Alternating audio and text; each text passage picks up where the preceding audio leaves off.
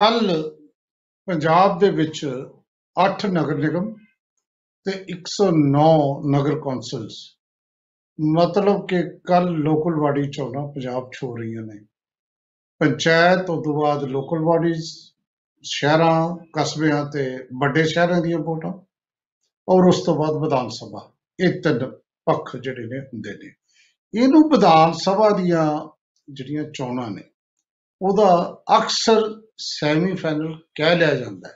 ਇਹ ਕਹਿ ਲਿਆ ਜਾਂਦਾ ਹੈ ਕਿ ਲੋਕਾਂ ਦੇ ਮਨਾਂ 'ਚ ਜਿਸ ਪਾਰਟੀ ਲਈ ਪਿਆਰ ਹੁੰਦਾ ਹੈ, ਉਹ ਪਿਆਰ ਇਹਨਾਂ ਚੋਣਾਂ 'ਚੋਂ ਨਜ਼ਰ ਆ ਜਾਂਦਾ ਹੈ।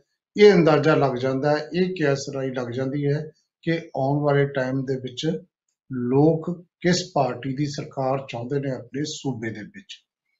ਇਹ ਤੇ ਅਸੀਂ ਅੱਜ ਗੱਲ ਕਰਨੀ ਹੈ ਕਿ ਸੱਚਮੁੱਚ ਇਹ ਸੱਤਾ ਦਾ ਸੈਮੀ ਫਾਈਨਲ ਹੁੰਦਾ ਹੈ ਤੇ ਜੇ ਹੁੰਦਾ ਹੈ, ਪੰਜਾਬ ਵੈਸੇ ਤਿਆਰ ਹੈ। ਕੱਲ ਪੈਣੀਆਂ ਨੇ ਵੋਟਾਂ 8 ਤੋਂ 4 ਵਜੇ ਤੱਕ। 17 ਤਰੀਕ ਨੂੰ ਆਉਣੇ ਨੇ ਰਿਜ਼ਲਟ ਲੇਕਿਨ ਤਿਆਰੀ ਲਈ ਜੋ ਕੁਝ ਹੋਇਆ ਹੈ, ਜਿਸ ਤਰੀਕੇ ਨਾਲ ਜਲਾਲਾਬਾਦ ਦੀ ਘਟਨਾ ਤੋਂ ਲੈ ਕੇ ਹੁਣ ਤੱਕ ਜਦੋਂ ਸੁਖਬੀਰ ਸਿੰਘ ਬਾਦਲ ਦੀ ਗੱਡੀ ਤੇ ਇੱਕ ਕਿਸਮ ਦਾ ਹਮਲਾ ਕੀਤਾ ਗਿਆ ਜਿਹਦੇ ਚ ਨਾਮਜ਼ਦ ਉੱਥੋਂ ਦਾ ਐਮਐਲਏ ਤੋਂ ਦਾ ਮੁੰਡਾ ਹੋਏ ਔਰ ਹੋਰ ਬਹੁਤ ਥਾਵਾਂ ਤੇ ਜਿਸ ਤਰ੍ਹਾਂ ਦੀ ਖਿੱਚੋਤਾਣ ਰਹੀ ਮੋਗਾ ਚ ਦੋ ਮੌਤਾਂ ਹੋਈਆਂ ਜਿਸ ਤਰ੍ਹਾਂ ਧੱਕੇਸ਼ਾਹੀ ਦੇ ਇਲਜ਼ਾਮ ਲੱਗੇ ਸਾਰਾ ਕੁਝ ਨਾਲ ਚੱਲ ਰਿਹਾ। ਹੈ। ਲੇਕਿਨ ਗੱਲ ਅਸੀਂ ਇਹ ਵੀ ਕਰਨੀ ਹੈ ਕਿ ਇਹ ਜਿਹੜਾ ਸੱਤਾ ਦਾ ਸੈਮੀ ਫਾਈਨਲ ਜਿਹਨੂੰ ਅਸੀਂ ਕਹਿ ਕੇ ਚੱਲ ਰਹੇ ਹਾਂ, ਉਹਦੇ ਵਿੱਚ ਲੋਕਲ ਮੁੱਦੇ ਹੁੰਦੇ ਨੇ ਜਾਂ ਸਟੇਟ ਦੇ ਮੁੱਦੇ ਭਾਰੀ ਹੁੰਦੇ ਨੇ ਜਾਂ ਕਿਸ ਕਿਸਮ ਦੀ ਵਿਕਾਸ ਦੇ ਮੁੱਦੇ ਭਾਰੀ ਹੁੰਦੇ ਨੇ ਜਾਂ ਇੱਕ ਦੂਜੇ ਤੇ ਦੂਸ਼ਣਬਾਜ਼ੀ ਹੁੰਦੀ ਹੈ। ਕਿ ਜਾਂ ਰਿਸ਼ਤੇਦਾਰੀਆਂ ਦੋਸਤੀਆਂ ਨਿਭਾਈਆਂ ਜਾਂਦੀਆਂ ਨੇ। ਬਹੁਤ ਕੁਝ ਐਸਾ ਹੈ ਜਿਹਦੇ ਚਰਚਾ ਕਰਨੀ ਬਣਦੀ ਹੈ। ਤੇ ਉਹ ਤੇ ਅਸੀਂ ਚਰਚਾ ਕਰ ਰਹੇ ਹਾਂ ਤੇ ਸਾਡੇ ਨਾਲ ਇਸ ਪ੍ਰੋਗਰਾਮ 'ਚ ਸ਼ਾਮਿਲ ਨੇ ਚਰਚਾ ਕਰਨ ਲਈ। ਡਾਕਟਰ ਭੀਮਿੰਦਰ ਨੇ ਆਮ ਆਦਮੀ ਪਾਰਟੀ ਦੀ ਨੁਮਾਇੰਦਗੀ ਕਰ ਰਹੇ ਨੇ। ਵੈਸੇ ਉਹ ਪੰਜਾਬੀ ਯੂਨੀਵਰਸਿਟੀ ਪਟਿਆਲਾ ਦੇ ਵਿੱਚ ਮੁਖੀ ਨੇ ਪੰਜਾਬੀ ਸਾਹਿਤ ਅਧਿਐਨ ਵਿਭਾਗ ਦੇ ਤੇ ਨਾਲ ਸਾਡੇ ਵਿਨਰਜੀਤ ਸਿੰਘ ਖੜਿਆਲ ਸਾਹਿਬ ਨੇ ਕਾਂਗਰਸ ਪਾਰਟੀ ਦੀ ਨੁਮਾਇੰਦਗੀ ਕਰਦੇ ਨੇ ਖੜਿਆਲ ਸਾਹਿਬ ਔਰ ਨਾ ਸ਼੍ਰੋਮਣੀ ਅਕਾਲੀ ਦਲ ਦੀ ਸੌਰੀ ਸ਼੍ਰੋਮਣੀ ਅਕਾਲੀ ਦਲ ਦੇ ਇਹ ਨੁਮਾਇੰਦੇ ਨੇ ਔਰ ਸਾਡੇ ਨਾਲ ਕਾਂਗਰਸ ਵੱਲੋਂ ਅੱਜ ਸ਼ਾਮਲ ਨੇ ਅਹ, ਸਰਦਾਰ ਹਰਦੀਪ ਸਿੰਘ ਕਿੰਗਰਾ ਸਾਹਿਬ। ਇਹ ਕਾਂਗਰਸ ਵੱਲੋਂ ਨੇ। ਡਾਕਟਰ ਕੇਰ ਸਿੰਘ ਸ਼ਾਮਲ ਨੇ ਸਿਆਸੀ ਮਾਹਰ ਨੇ ਪੰਜਾਬ ਦੇ। ਤੁਸੀਂ ਇਹਨਾਂ ਬਾਰੇ ਜਾਣਦੇ ਹੋ ਕਿ ਪੋਲੀਟੀਕਲ ਸਾਇੰਸ ਦੇ ਪ੍ਰੋਫੈਸਰ ਤੇ ਮੁਖੀ ਰਹੇ ਨੇ ਪੰਜਾਬੀ ਯੂਨੀਵਰਸਿਟੀ ਪਟਿਆਲਾ 'ਚ। ਪੰਜਾਬ ਸਕੂਲ ਐਜੂਕੇਸ਼ਨ ਬੋਰਡ ਦੇ ਚੇਅਰਮੈਨ ਰਹੇ ਨੇ। ਸੋ ਤੁਹਾਡਾ ਸਭ ਦਾ ਸਵਾਗਤ। ਇੱਕ ਕੁਰਸੀ ਖਾਲੀ ਪਈ ਹੈ ਬੀਜੇਪੀ ਦੀ। ਉਹਨਾਂ ਦਾ ਇਸ ਕਰਕੇ ਸਵਾਗਤ ਕਿ ਤੁਸੀਂ ਆਓ, ਆਪਣੀ ਗੱਲ ਲੋਕਾਂ 'ਚ ਕਹੋ। ਇਹ ਲੋਕਤੰਤਰ ਹੈ। ਸਭ ਨੂੰ ਅਸੀਂ ਮੰਚ ਦਿੰਨੇ ਆ ਤੁਹਾਨੂੰ ਵੀ ਅਸੀਂ ਮੰਚ ਦਿੱਤਾ ਹੋਇਆ ਹੈ। ਇਹ ਤੁਹਾਡੀ ਮਰਜ਼ੀ ਹੈ। ਮੰਚ ਲੈਣਾ ਜਾਂ ਨਾ ਲੈਣਾ।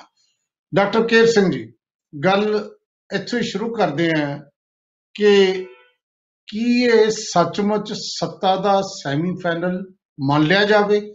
ਹੁੰਦਾ ਹੈ ਜਿਹਤੇ ਇੰਨਾ ਜੋਰ ਲੱਗਿਆ ਇੱਕ ਦੂਜੇ ਤੇ ਵੱਡੇ ਲੀਡਰ ਸਾਰਿਆਂ ਦੇ ਵੱਡੇ ਲੀਡਰ ਕਾਂਗਰਸ ਦੇ ਸਾਰੇ ਮੰਤਰੀ ਸੁਮੇਤ ਜਾਖੜ ਸਾਹਿਬ ਔਰ ਸ਼੍ਰੋਮਣੀ ਅਕਾਲੀ ਦਲ ਦੇ ਸ- ਪ੍ਰਧਾਨ ਸਾਹਿਬ ਤੇ ਉਹਨਾਂ ਦੇ ਵੱਡੇ ਲੀਡਰ ਆਮ ਆਦਮੀ ਪਾਰਟੀ ਦੇ ਦਿੱਲੀ ਤੋਂ ਆਈ ਹੋਈ ਟੀਮ ਮਨੀਸ਼ ਸਸੋਦੀਆ ਜਰਨੈਲ ਸਿੰਘ ਰਾਘਵ ਚੱਡਾ ਤੇ ਇੱਥੋਂ ਵਾਲੇ ਸਾਰੇ ਲੀਡਰ ਜਿਸ ਤਰ੍ਹਾਂ ਲੱਗੇ ਨੇ ਕੀ ਇਹ ਮੰਨੀਏ ਕਿ ਸੈਮੀਫਾਈਨਲ ਦੀ ਖੇਡ ਹੋ ਰਹੀ ਹੈ ਕੱਲ ਅ, ਵਾਲੀਆ ਸਾਹਿਬ ਅ, ਜਿੱਥੋਂ ਤੱਕ ਤੇ ਤਾਕਤ ਦੀ ਅ, ਗੱਲ ਹੈ ਉਹ ਉਹ ਉਹਨੂੰ ਤੇ ਆਪਾਂ ਆਧਾਰ ਮੰਨ ਕੇ ਜੇ ਇਹਨੂੰ ਸੈਮੀ ਫਾਈਨਲ ਕਹੀਏ ਵੀ ਜਿੱਤ ਹਾਰ ਕੀ ਹੋਣੀ ਹੈ ਤਾਂ ਉਹਨਾਂ ਅ, ਉਸ ਪੱਖ ਤੋਂ ਤਾਂ ਇਹਨੂੰ ਸੈਮੀ ਫਾਈਨਲ ਆਪਾਂ ਨਹੀਂ ਕਹਿ ਸਕਦੇ ਕਿਉਂਕਿ ਲੋਕਲ ਜਿਹੜੀਆਂ ਇਹ ਸੰਸਥਾਵਾਂ ਹਨ ਬਾਡੀਜ਼ ਉਹਨਾਂ ਵਿੱਚ ਆਮ ਤੌਰ ਤੇ ਜਿਹੜੀ ਵੀ ਰੂਲਿੰਗ ਪਾਰਟੀ ਹੁੰਦੀ ਹੈ, ਉਹਦਾ ਦਬਦਬਾ ਕਾਇਮ ਰਹਿੰਦਾ ਹੈ। ਆਪਣੇ ਇਤਿਹਾਸ ਇਹੀ ਹੈ ਖਾਸ ਕਰਕੇ ਸ਼ਹਿਰੀ ਜਿਹੜੀਆਂ ਸੰਸਥਾਵਾਂ ਹੈਗੀਆਂ ਪਰ ਦੂਸਰੇ ਪੱਖੋਂ ਜੇ ਦੇਖਿਆ ਜਾਏ, ਕਿਉਂਕਿ ਹੁਣ ਸਿਰਫ 1 ਸਾਲ ਦੇ ਕਰੀਬ ਹੀ ਰਹਿੰਦਾ ਹੈ, ਸਰਕਾਰ ਜਿਹੜੀ ਹੈ, ਅਗਲੀ ਸਰਕਾਰ ਦਾ ਫੈਸਲਾ ਹੋਣ ਦੇ ਵਿੱਚ। ਉਹਦੇ ਲਈ ਹਰ ਪਾਰਟੀ ਜਿਹੜੀ ਹੈ, ਜਿਸ ਨੇ ਚੋੜ ਚੋਣ ਪੇੜ ਵਿੱਚ ਉਤਰਨਾ ਹੈ ਆਉਣ ਵਾਲੀਆਂ 22 ਦੀਆਂ ਇਲੈਕਸ਼ਨਸ ਵਿੱਚ, ਉਹਨਾਂ ਸਾਰੀਆਂ ਲਈ ਇਹ ਸੈਮੀ ਫਾਈਨਲ ਦਾ ਦਰਜਾ ਰੱਖਦਾ ਹੈ। ਚਾਹੇ ਵਿਰੋਧੀ ਧਿਰਾਂ ਹੋਣ ਤੇ ਚਾਹੇ ਕਾਂਗਰਸ ਹੋਵੇ, ਉਹ ਇਸ ਸੈਂਸ 'ਚ ਹੈ ਕਿ ਹਰ ਪਾਰਟੀ ਨੇ ਆਪਣਾ ਇਹ ਜ਼ੋਰ ਪ੍ਰਗਟਾਵਾ ਕਰਨਾ ਜ਼ਰੂਰ ਹੈ ਕਿ ਅੱਗੇ ਜਿਹੜੀਆਂ 22 ਦੀਆਂ ਇਲੈਕਸ਼ਨਸ ਨੇ ਉਹਦੇ ਵਿੱਚ ਕਿਹੜੀ ਧਿਰ ਹੈ ਜਿਹੜੀ ਮੁੱਖ ਚੁਣੌਤੀ ਦੇਗੀ ਜੇਤੀ ਜੇਤੂ ਧਿਰ ਨੂੰ ਜਾਂ ਨੰਬਰ 1 ਵਾਲੀ ਨੂੰ? ਉਹਦੇ ਵਿੱਚ ਇਹ ਹੈ ਸਾਨੂੰ ਪਤਾ ਹੈ ਕਿ ਅ, ਅਕਾਲੀ ਵੀ ਜ਼ੋਰ ਲਾ ਰਹੇ ਹੈ ਆਮ ਆਦਮੀ ਪਾਰਟੀ ਵੀ ਜ਼ੋਰ ਲਾ ਰਹੀ ਹੈ ਤੇ ਬੀਜੇਪੀ ਕੁਝ ਕਾਰਨਾਂ ਕਰਕੇ ਬੈਕਫੁੱਟ ਤੇ ਆਪਾਂ ਸਾਰਿਆਂ ਨੂੰ ਪਤਾ ਆਪਾਂ ਉਹਦੇ ਵਿੱਚ ਨਾ ਜਾਈਏ ਤੇ ਗੱਲ ਠੀਕ ਹੈ। ਪਰ ਜਿਸ ਢੰਗ ਨਾਲ ਅ, ਤਾਕਤ ਦੀ ਦੁਰਵਰਤੋਂ ਹੁੰਦੀ ਹੈ ਉਹਦੀਆਂ ਐਗਜ਼ਾਮਪਲਸ ਤੁਸੀਂ ਦਿੱਤੀਆਂ ਹੀ ਹੈਗੀਆਂ ਤੇ ਪਿਛਲੀ ਵਾਰ ਤੇ ਬਹੁਤ ਵੱਡੀ ਪੱਧਰ ਤੇ ਇਹਦੀ ਦੁਰਵਰਤੋਂ ਹੋਈ ਸੀ। ਆਪਾਂ ਨੂੰ ਆਪਾਂ ਪਟਿਆਲੇ ਵਿੱਚ ਰਹਿੰਦੇ ਆ ਤੇ ਪਟਿਆਲੇ ਦੀਆਂ ਕਾਰਪੋਰੇਸ਼ਨ ਇਲੈਕਸ਼ਨਸ ਵਿੱਚ ਜਿਸ ਢੰਗ ਨਾਲ ਇੱਥੇ ਆਪਾਂ ਕਹੀਏ ਕਿ ਸਰਕਾਰ ਦੀ ਦਖਲ ਅੰਦਾਜ਼ੀ ਐਡਮਿਨਿਸਟ੍ਰੇਸ਼ਨ ਦੀ ਦਖਲ ਅੰਦਾਜ਼ੀ ਨਾਲ ਜਿਸ ਢੰਗ ਨਾਲ ਚੋਣਾਂ ਜਿੱਤੀਆਂ ਗਈਆਂ ਸੀ ਔਰ ਇਸ ਤੋਂ ਪਹਿਲਾਂ ਅਕਾਲੀਆਂ ਨੇ ਜਿਸ ਢੰਗ ਨਾਲ ਇਹ ਲੋਕਲ ਗਵਰਨਮੈਂਟ ਦੀਆਂ ਇਲੈਕਸ਼ਨ ਜਿੱਤੀਆਂ ਸੀ, ਜੇ ਹੁਣ ਵੀ ਇਹੀ ਗੱਲ ਹੁੰਦੀ ਹੈ, ਤਾਂ ਫਿਰ ਤਾਂ ਉਹਦਾ ਨਤੀਜਾ ਤੇ ਫੋਰਗਨ ਕਨਕਲੂਜਨ ਹੈ ਹੀ ਹੈ, ਉਹਦੇ ਬਾਰੇ ਤੇ ਆਪਾਂ ਕੀ ਕਹਿ ਸਕਦੇ ਹਾਂ। ਪਰ ਇੱਕ ਗੱਲ ਜ਼ਰੂਰ ਹੈ, ਵਾਲੀਆ ਸਾਹਿਬ ਕਿ ਇਸ ਵਾਰ ਜਿਹੜੀ ਉਹਨਾਂ ਨੇ ਇਲੈਕਸ਼ਨ ਕਮਿਸ਼ਨ ਨੇ ਕਿਹਾ ਹੈ ਕਿ ਇਹਦੀ ਵੀਡੀਓਗ੍ਰਾਫੀ ਹੋਣੀ ਹੈ। ਸ਼ਾਇਦ ਉਹਦੇ ਨਾਲ ਓਪਨ ਜਿਹੜੀ ਕਹੀਏ ਗੁੰਡਾਗਰਦੀ ਜਾਂ ਹੁੱਲੜਬਾਜ਼ੀ, ਉਹਨੂੰ ਕੋਈ ਠੱਲ ਪੈ ਜਾਏ। ਪਰ ਅੰਦਰ ਖਾਤੇ ਜਿਸ ਨੂੰ ਕਹੀਏ ਕਿ ਪ੍ਰੈਸ਼ਰ ਹੁੰਦਾ ਹੀ ਹੁੰਦਾ ਹੈ, ਕਿਉਂਕਿ ਜਿਸ ਢੰਗ ਨਾਲ ਲੋਕਾਂ ਨੂੰ ਪਰਮਾਇਆ ਜਾਂਦਾ ਹੈ, ਮੇਰੀ ਨਿੱਜੀ ਜਾਣਕਾਰੀ ਹੈਗੀ ਹੈ, ਤੁਸੀਂ ਜਾਖੜ ਸਾਹਿਬ ਦੀ ਹੀ ਗੱਲ ਕੀਤੀ ਹੈ। ਤੇ ਅਬੋਹਰ ਕਾਂਸਟੀਚੁਐਂਸੀ ਦੀ ਮੇਰੀ ਨਿੱਜੀ ਜਾਣਕਾਰੀ ਵੀ ਹੈਗੀ ਹੈ, ਜਿਸ ਢੰਗ ਨਾਲ ਉੱਥੇ ਵਿਰੋਧੀ ਧਿਰ ਦੇ ਕੈਂਡੀਡੇਟਸ ਨੂੰ ਥਾਣਿਆਂ ਦੇ ਵਿੱਚ ਲਿਜਾ ਕੇ ਉਲਝਾਇਆ ਰਾ ਗਿਆ ਲਿਜਾਇਆ ਜਾ ਰਿਹਾ ਹੈ। ਝੂਠੇ ਸੱਚੇ ਕੇਸ ਪਾ ਕੇ ਉਹਨਾਂ ਨੂੰ ਡੀਮੋਰਲਾਈਜ਼ ਕਰਨ ਦਾ ਯਤਨ ਕੀਤਾ ਜਾ ਰਿਹਾ ਹੈ। ਇਹ ਹਰ ਥਾਂ ਹੀ ਹੋ ਰਿਹਾ ਹੋਇਆ ਹੈ। ਔਰ ਸਾਰੇ ਹੀ ਤੁਸੀਂ ਦੇਖੋ ਕਿ ਡਿਕਲੇਅਰ ਕੀਤੇ ਹੋਏ ਆ ਪੰਜਾਬ ਦੇ ਵਿੱਚ ਇਲੈਕਸ਼ਨ ਸਾਰੇ ਹੀ ਤਕਰੀਬਨ ਸੈਂਸਿਟਿਵ ਬੂਥ ਹਨ ਤੇ ਕੁਝ ਸੁਪਰ ਸੈਂਸਿਟਿਵ ਆ ਵਧੇਰੇ ਸੈਂਸਿਟਿਵ ਹੈ ਜਦੋਂ ਇਹ ਡਿਕਲੇਅਰ ਹੁੰਦਾ ਹੈ ਤਾਂ ਇਹ ਵਾਲੀਆ ਸਾਹਿਬ ਸੂਚਕ ਹੈ ਕਿ ਇਹ ਇਲੈਕਸ਼ਨ ਦੇ ਵਿੱਚ ਸਰਕਾਰੀ ਦਖਲ ਅੰਦਾਜ਼ੀ ਜਿਹੜੀ ਹੈ ਉਹ ਅਜੇ ਹੈਗੀ ਹੈ। ਇਹ ਬਦਕਿਸਮਤੀ ਹੈ ਕਿ ਅਸੀਂ ਅ, ਇਹਨਾਂ ਚੋਣਾਂ ਦੇ ਵਿੱਚ ਇਹੋ ਜੀ ਦਖਲ ਅੰਦਾਜ਼ੀ ਵੀ ਕਰਦੇ ਆ। ਬਾਕੀ ਮਸਲ ਪਾਵਰ ਤੇ ਪੈਸਾ ਜਿਹੜਾ ਹੈ ਉਹਦੀ ਵਰਤੋਂ ਵੀ ਲਾਜ਼ਮੀ ਇਹਦੇ ਵਿੱਚ ਹੋਏਗੀ ਔਰ ਸਰਕਾਰੀ ਪ੍ਰਭਾਵ ਜਿਹੜਾ ਹੈ ਉਹ ਵੀ ਇਹਦੇ ਵਿੱਚ ਆਏਗਾ। ਸੋ ਇਹ ਸਾਰੇ ਫੈਕਟਰਸ ਨੂੰ ਧਿਆਨ ਵਿੱਚ ਜੇ ਰੱਖੀਏ ਤੇ ਇਸ ਵੇਲੇ ਮੈਨੂੰ ਲੱਗਦਾ ਇਹ ਹੈ ਕਿ ਇੱਕ ਪਾਸੇ ਜਿਹੜੀ ਰੂਲਿੰਗ ਪਾਰਟੀ ਹੈਗੀ ਹੈ ਔਰ ਦੂਸਰੇ ਪਾਸੇ ਜਿਹੜੀਆਂ ਵਿਰੋਧੀ ਪਾਰਟੀਆਂ ਹੈ, ਇਹਨੇ ਵੇ ਉਹਨਾਂ 'ਚ ਕੰਪੀਟੀਸ਼ਨ ਹੈ ਕਿ ਅਸੀਂ ਨੰਬਰ 2 ਕਿਹੜੀ ਆਉਂਦੀ ਹੈ। ਉਹ ਅਕਾਲੀ ਦਲ ਆਉਂਦਾ ਆਪ ਆਉਂਦਾ ਜਾਂ ਬੀਜੇਪੀ ਆਉਂਦੀ ਹੈ ਇਹ ਨੰਬਰ 2 ਦੀ ਲੜਾਈ ਹੈ। ਵਾਲੀਆ ਸਾਹਿਬ ਮੈਨੂੰ ਨਜ਼ਰ ਆ ਰਹੀ ਨੰਬਰ 1 ਤੇ ਮੈਨੂੰ ਲੱਗਦਾ ਹੈ ਕਿ ਕੋਈ ਰੌਲਾ ਨਹੀਂ ਕਿ ਰੂਲਿੰਗ ਕਲਾਸ ਪਾਰਟੀ ਜਿਹੜੀ ਕਾਂਗਰਸ ਹੈ ਉਹਨੇ ਹੀ ਆਉਣਾ ਹੈ। ਤੇ ਨੰਬਰ 2 ਦੀ ਲੜਾਈ ਜਿਹੜੀ ਜ਼ਰੂਰ ਹੈਗੀ ਹੈ ਕਿਉਂਕਿ 22 ਦੇ ਵਿੱਚ ਇਸ ਗੱਲ ਨੂੰ ਲੈ ਕੇ ਪ੍ਰਚਾਰਿਆ ਜਾਣਾ ਹੈ। ਸੋ ਟੋਟਲ ਸਿਨੈਰੀਓ ਮੁੱਢਲੀ ਟਿੱਪਣੀ ਦੇ ਤੌਰ ਤੇ ਮੈਂ ਇਹ ਕਹਿਣਾ ਚਾਹੁੰਦਾ ਬਾਕੀ ਬਾਅਦ ਵਿੱਚ ਆਪਾਂ ਫੇਰ ਇੱਥੇ ਗੱਲ ਕਰਾਂਗੇ। ਡਾਕਟਰ ਕੇਰ ਸਿੰਘ ਜੀ ਜਿਸ ਤਰੀਕੇ ਨਾਲ ਤੁਸੀਂ ਇਹ ਗੱਲ ਕੀਤੀ ਹੈ ਕਿ ਸੱਤਾਧਾਰੀ ਧਿਰ ਕੋਈ ਵੀ ਹੋਵੇ ਅਕਾਲੀਆਂ ਵੇਲੇ। ਵੀ ਦੇਖਿਆ ਸਾਡੇ ਕੋਲ ਰਿਕਾਰਡ ਵੀ ਪਿਆ ਵੀਡੀਓਜ਼ ਪਈਆਂ ਨੇ ਇੱਧਰ ਵੀ ਹੈ ਫਿਰ ਇਹ ਜਿਹੜੀ ਲੋਕਲ ਬਾਡੀ ਚੋਣਾਂ ਦੀ ਉਸ ਤਰ੍ਹਾਂ ਦੀ ਇੰਪੋਰਟੈਂਸ ਨਹੀਂ ਰਹਦੀ ਜੇ ਦਖਲਅੰਦਾਜ਼ੀ ਨਾਲ ਜਿੱਤਣ ਹਾਰਨ ਦੇ ਫੈਸਲੇ ਹੋਣੇ ਨੇ ਜਾਂ ਜਿਸ ਤਰੀਕੇ ਨਾਲ ਇਹ ਚੱਲ ਰਿਹਾ ਕੰਮ ਸਾਡੇ ਇਸ ਘੱਟੋ ਘੱਟ ਇਸ ਪੱਧਰ ਤੇ ਲੇਕਿਨ ਜਿਹੜੇ ਤੁਸੀਂ ਕਿਹਾ ਕਿ 2 ਨੰਬਰ ਦਾ ਹੋਣਾ ਵੀ ਆਪਣੇ ਆਪ 'ਚ ਇੰਪੋਰਟੈਂਟ ਹੁੰਦਾ ਹੈ। ਮੈਂ ਇਸ ਗੱਲ ਤੇ ਪੋਲੀਟੀਕਲ ਪਾਰਟੀ ਦੀ ਟਿੱਪਣੀ ਲੈਣਾ ਹੈ ਕਿ ਉਹ ਕੀ ਸੋਚਦੇ ਨੇ ਤੇ ਕਿਉਂ ਉਹ ਇਸ ਤਰ੍ਹਾਂ ਦੇ ਇਲਜ਼ਾਮਬਾਜ਼ੀ 'ਚ ਉਲਝੇ ਹੋਏ ਨੇ। ਕੋਈ ਮੁੱਦਿਆਂ ਤੇ ਗੱਲ ਕਿਉਂ ਨਹੀਂ ਹੋਈ। ਡਾਕਟਰ ਭੀਮਿੰਦਰ, ਤੁਹਾਡੀ ਲੀਡਰਸ਼ਿਪ ਆਈ। ਚਾਹੀਦਾ ਤਾਂ ਮਨੀਸ਼ ਸਿਸੋਦੀਆ ਨੰਬਰ 2 ਦੇ ਨੇ। ਉਹ ਕਹਿੰਦੇ ਸਾਨੂੰ ਮੌਕਾ ਦਿਓ, ਅਸੀਂ ਦਿੱਲੀ ਮਾਡਲ ਤੇ ਗੱਲ ਕਰਾਂਗੇ। ਐਨੀ ਗੱਲ ਤੋਂ ਬਾਅਦ ਉਹਨਾਂ ਨੇ ਸਿੱਧੇ ਤੌਰ ਤੇ ਇਲਜ਼ਾਮ ਲਾਇਆ ਕਾਂਗਰਸ ਪਾਰਟੀ ਤੇ। ਮੈਂ ਸੁਣ ਰਿਹਾ ਸੀ ਕਹਿੰਦੇ ਕਾਂਗਰਸ ਔਰ ਭਾਰਤੀ ਜਨਤਾ ਪਾਰਟੀ ਮਿਲੇ ਹੋਏ ਨੇ। ਇਹ ਦੋਨੇ ਦੋਸਤ ਨੇ। ਅਮਿਤ ਸ਼ਾਹ ਨਾਲ ਕੈਪਟਨ ਸਾਹਿਬ ਦੀ ਦੋਸਤੀ ਮੋਦੀ ਸਾਹਿਬ ਨਾਲ ਕੈਪਟਨ ਸਾਹਿਬ ਦੀ ਦੋਸਤੀ। ਔਰ ਪੰਜਾਬ ਦੇ ਵਿੱਚ ਮੁੱਦਿਆਂ ਦੀ ਜਿਹੜੀ ਗੱਲ ਹੈ ਜੇ ਆਪ ਹੀ ਆਪੋਜੀਸ਼ਨ ਸਵਾਲ ਹੀ ਖੜੇ ਕਰਦੀ ਵੀ ਇੱਥੇ ਆ ਨਹੀਂ ਹੋਇਆ ਇੱਥੇ ਇਹ ਨਹੀਂ ਹੋਇਆ ਤੇ ਫਿਰ ਤਾਂ ਕਹਾਣੀ ਬਿਲਕੁਲ ਡਿਫਰੈਂਟ ਹੋ ਜਾਂਦੀ ਹੈ ਨਾ। ਕੀ ਕਹੋਗੇ ਡਾਕਟਰ ਭੀਮਿੰਦਰ ਅ, ਵਾਲੀਆ ਸਾਹਿਬ ਪਹਿਲਾਂ ਤਾਂ ਸਾਰਿਆਂ ਨੂੰ ਸਤਿ ਸ੍ਰੀ ਅਕਾਲ ਮੇਰੇ ਵੱਲੋਂ। ਜਿੱਥੋਂ। ਤੱਕ ਤੁਹਾਡੇ ਸਵਾਲ ਸਵਾਲ ਦਾ ਸੰਬੰਧ ਹੈ ਵਾਲੀਆ ਸਾਹਿਬ ਦੇਖੋ ਡਾਕਟਰ ਕੇ ਸਿੰਘ ਜੀ ਨੇ ਬਹੁਤ ਬਰੀਫ ਦੇ ਵਿੱਚ ਔਰ ਬਹੁਤ ਹੀ ਕਮਾਲ ਦੀਆਂ ਟਿੱਪਣੀਆਂ ਕੀਤੀਆਂ ਨੇ। ਆਪਾਂ ਨੂੰ ਪਤਾ ਹੈ ਕਿ 75 ਸਾਲਾਂ ਦੀ ਆਜ਼ਾਦੀ ਤੋਂ ਬਾਅਦ ਦੋ ਹੀ ਪਾਰਟੀਆਂ ਪੰਜਾਬ ਤੇ ਰਾਜ ਕਰ- ਕਰਦੀਆਂ ਰਹੀਆਂ ਨੇ ਕਾਂਗਰਸ ਤੇ ਅਕਾਲੀ ਦਲ। ਆਪਾਂ ਨੂੰ ਪਤਾ ਕਿ ਉਹ ਦੋਵੇਂ ਹੀ ਜਦੋਂ ਜਿਹਦੀ ਵੀ ਸੱਤਾ ਹੁੰਦੀ ਹੈ ਉਹਦੇ ਵਿੱਚ ਦੋਵੇਂ ਮਿਲ ਕੇ ਜਾਂ ਇੱਕ ਦੂਜੇ ਨੂੰ ਮਤਲਬ ਜਿਹੜੀ ਹੈਗੀ ਆ ਉੱਥੇ ਗੁੰਡਾਗਰਦੀ ਹੁੰਦੀ ਹੈ। ਔਰ ਤੁਸੀਂ ਆਪ ਹੀ ਐਗਜ਼ਾਮਪਲਾਂ ਦਿੱਤੀਆਂ ਨੇ ਕਿ ਇਹਨਾਂ ਦਿਨਾਂ ਦੇ ਵਿੱਚ ਵੀ ਦੋ ਜਿਹੜੀਆਂ ਨੇ ਮੌਤਾਂ ਹੋ ਚੁੱਕੀਆਂ ਨੇ। ਕਿਵੇਂ ਮਤਲਬ ਐਮਐਲਏ ਜਿਹੜੇ ਨੇ ਐਮਐਲਏ ਤੱਕ ਦੇ ਲੋਕ ਜਿਹੜੇ ਨੇ ਇਹਨਾਂ ਅਹ, ਮਤਲਬ ਅਹ, ਇਹਨਾਂ ਝੜਪਾਂ ਦੇ ਵਿੱਚ ਸ਼ਾਮਲ ਰਹੇ ਨੇ। ਉਹ ਆਪਾਂ ਨੂੰ ਸਾਰਿਆਂ ਨੂੰ ਪਤਾ ਹੈ। ਸੋ ਗੱਲ ਅਹ, ਆਮ ਆਦਮੀ ਪਾਰਟੀ ਜਿਹੜੀ ਹੈਗੀ ਆ ਹਿੰਦੁਸਤਾਨ ਦੇ ਵਿੱਚ ਇੱਕੋ ਇੱਕ ਐਸੀ ਅਹ, ਜਿਹੜਾ ਹੈਗਾ ਬਦਲ ਉੱਭਰ ਰਿਹਾ ਹੈ ਉਹ ਹੈ ਵਿਕਾਸ ਦਾ ਮਾਡਲ ਕਿ ਪੰਜਾਬ ਪੰਜਾਬ ਦੇ ਵਿੱਚ ਚਾਹੇ ਉਹ ਐਜੂਕੇਸ਼ਨ ਦੀ ਗੱਲ ਹੋਏ ਚਾਹੇ ਉਹ ਹੈਲਥ ਦੀ ਗੱਲ ਹੋਏ ਜਾਂ ਹੋਰ ਜਿਹੜੀਆਂ ਬੁਨਿਆਦੀ ਗਲੀਆਂ ਨਾਲੀਆਂ ਦਾ ਵਿਕਾਸ ਹੈ ਉਹ ਕਰਨਾ ਹੋਵੇ ਆਮ ਆਦਮੀ ਪਾਰਟੀ ਪੰਜਾਬ ਦੀ ਇੱਕੋ ਇੱਕ ਪਾਰਟੀ ਹੈ ਜਿਹੜੀ ਵਿਕਾਸ ਦੇ ਨਾਂ ਤੇ ਵੋਟਾਂ ਲੜ ਰਹੀ ਹੈ ਔਰ ਲੋਕਾਂ ਨੂੰ ਵੀ ਪਤਾ ਲੱਗ ਗਿਆ ਕਿ ਦਿੱਲੀ ਦੇ ਵਿੱਚ ਜੋ ਵਿਕਾਸ ਹੋਇਆ ਪਿਛਲੇ 6-7 ਸਾਲਾਂ ਦੇ ਵਿੱਚ ਉਹ ਵਿਕਾਸ ਦਾ ਮਾਡਲ ਜਿਵੇਂ ਤੁਸੀਂ ਸਸੋਦੀਆ ਜੀ ਦੀ ਗੱਲ ਕੀਤੀ ਹੈ ਉਹ ਮਾਡਲ ਅਸੀਂ ਲਾਗੂ ਕਰਨਾ ਚਾਹੁੰਦੇ ਹਾਂ ਪੰਜਾਬ ਡਾਕਟਰ ਭੀਮਿੰਦਰ ਜਿਹੜੀ ਗੱਲ ਤੁਸੀਂ ਕਹਿ ਰਹੇ ਹੋ ਬਿਲਕੁਲ ਠੀਕ ਹੋ ਸਕਦੀ ਹੈ। ਤੁਹਾਡਾ ਤਾਂ ਐਂਗਲ ਹੈ ਕਿ ਅਸੀਂ ਵਿਕਾਸ ਦੇ ਮੁੱਦੇ ਦੀ ਗੱਲ ਕਰ ਰਹੇ ਇਹੀ ਤਾਂ ਮੈਂ ਕਹਿ ਰਿਹਾ ਕਿ ਮੁੱਦਿਆਂ ਤਾਂ ਲੜਾਈ ਗਾਇਬ ਹੈ। ਸਟੇਟ ਪੱਧਰ ਦੀ ਕਹਾਣੀ ਇੱਥੇ ਨਜ਼ਰ ਆਉਂਦੀ ਹੈ। ਉਹੀ ਮੁੱਦੇ ਨੇ ਜਿਹੜੇ ਅ, ਅ, ਅੱਗੇ ਜਾ ਕੇ ਜਾਂ ਪਿੱਛੇ ਪਹਿਲਾਂ ਦੇਖਦੇ ਆ ਉਹੀ ਮੁੱਦੇ ਚੱਲ ਰਹੇ ਨੇ। ਲੋਕਲ ਮੁੱਦੇ ਉਹਨੇ ਨਹੀਂ ਉਭਾਰੇ ਜਾ ਰਹੇ। ਐਨੀਵੇ ਅਸੀਂ ਇੱਕ ਬ੍ਰੇਕ ਲੈ ਲਈਏ। ਬ੍ਰੇਕ ਤੋਂ ਬਾਅਦ ਬਾਕੀ ਪੋਲੀਟੀਕਲ ਪਾਰਟੀ ਦੀ ਵੀ ਟਿੱਪਣੀ ਲੈਣੀ ਹੈ। ਫਿਰ ਮਿਲਦੇ ਆ ਬ੍ਰੇਕ ਤੋਂ ਬਾਅਦ।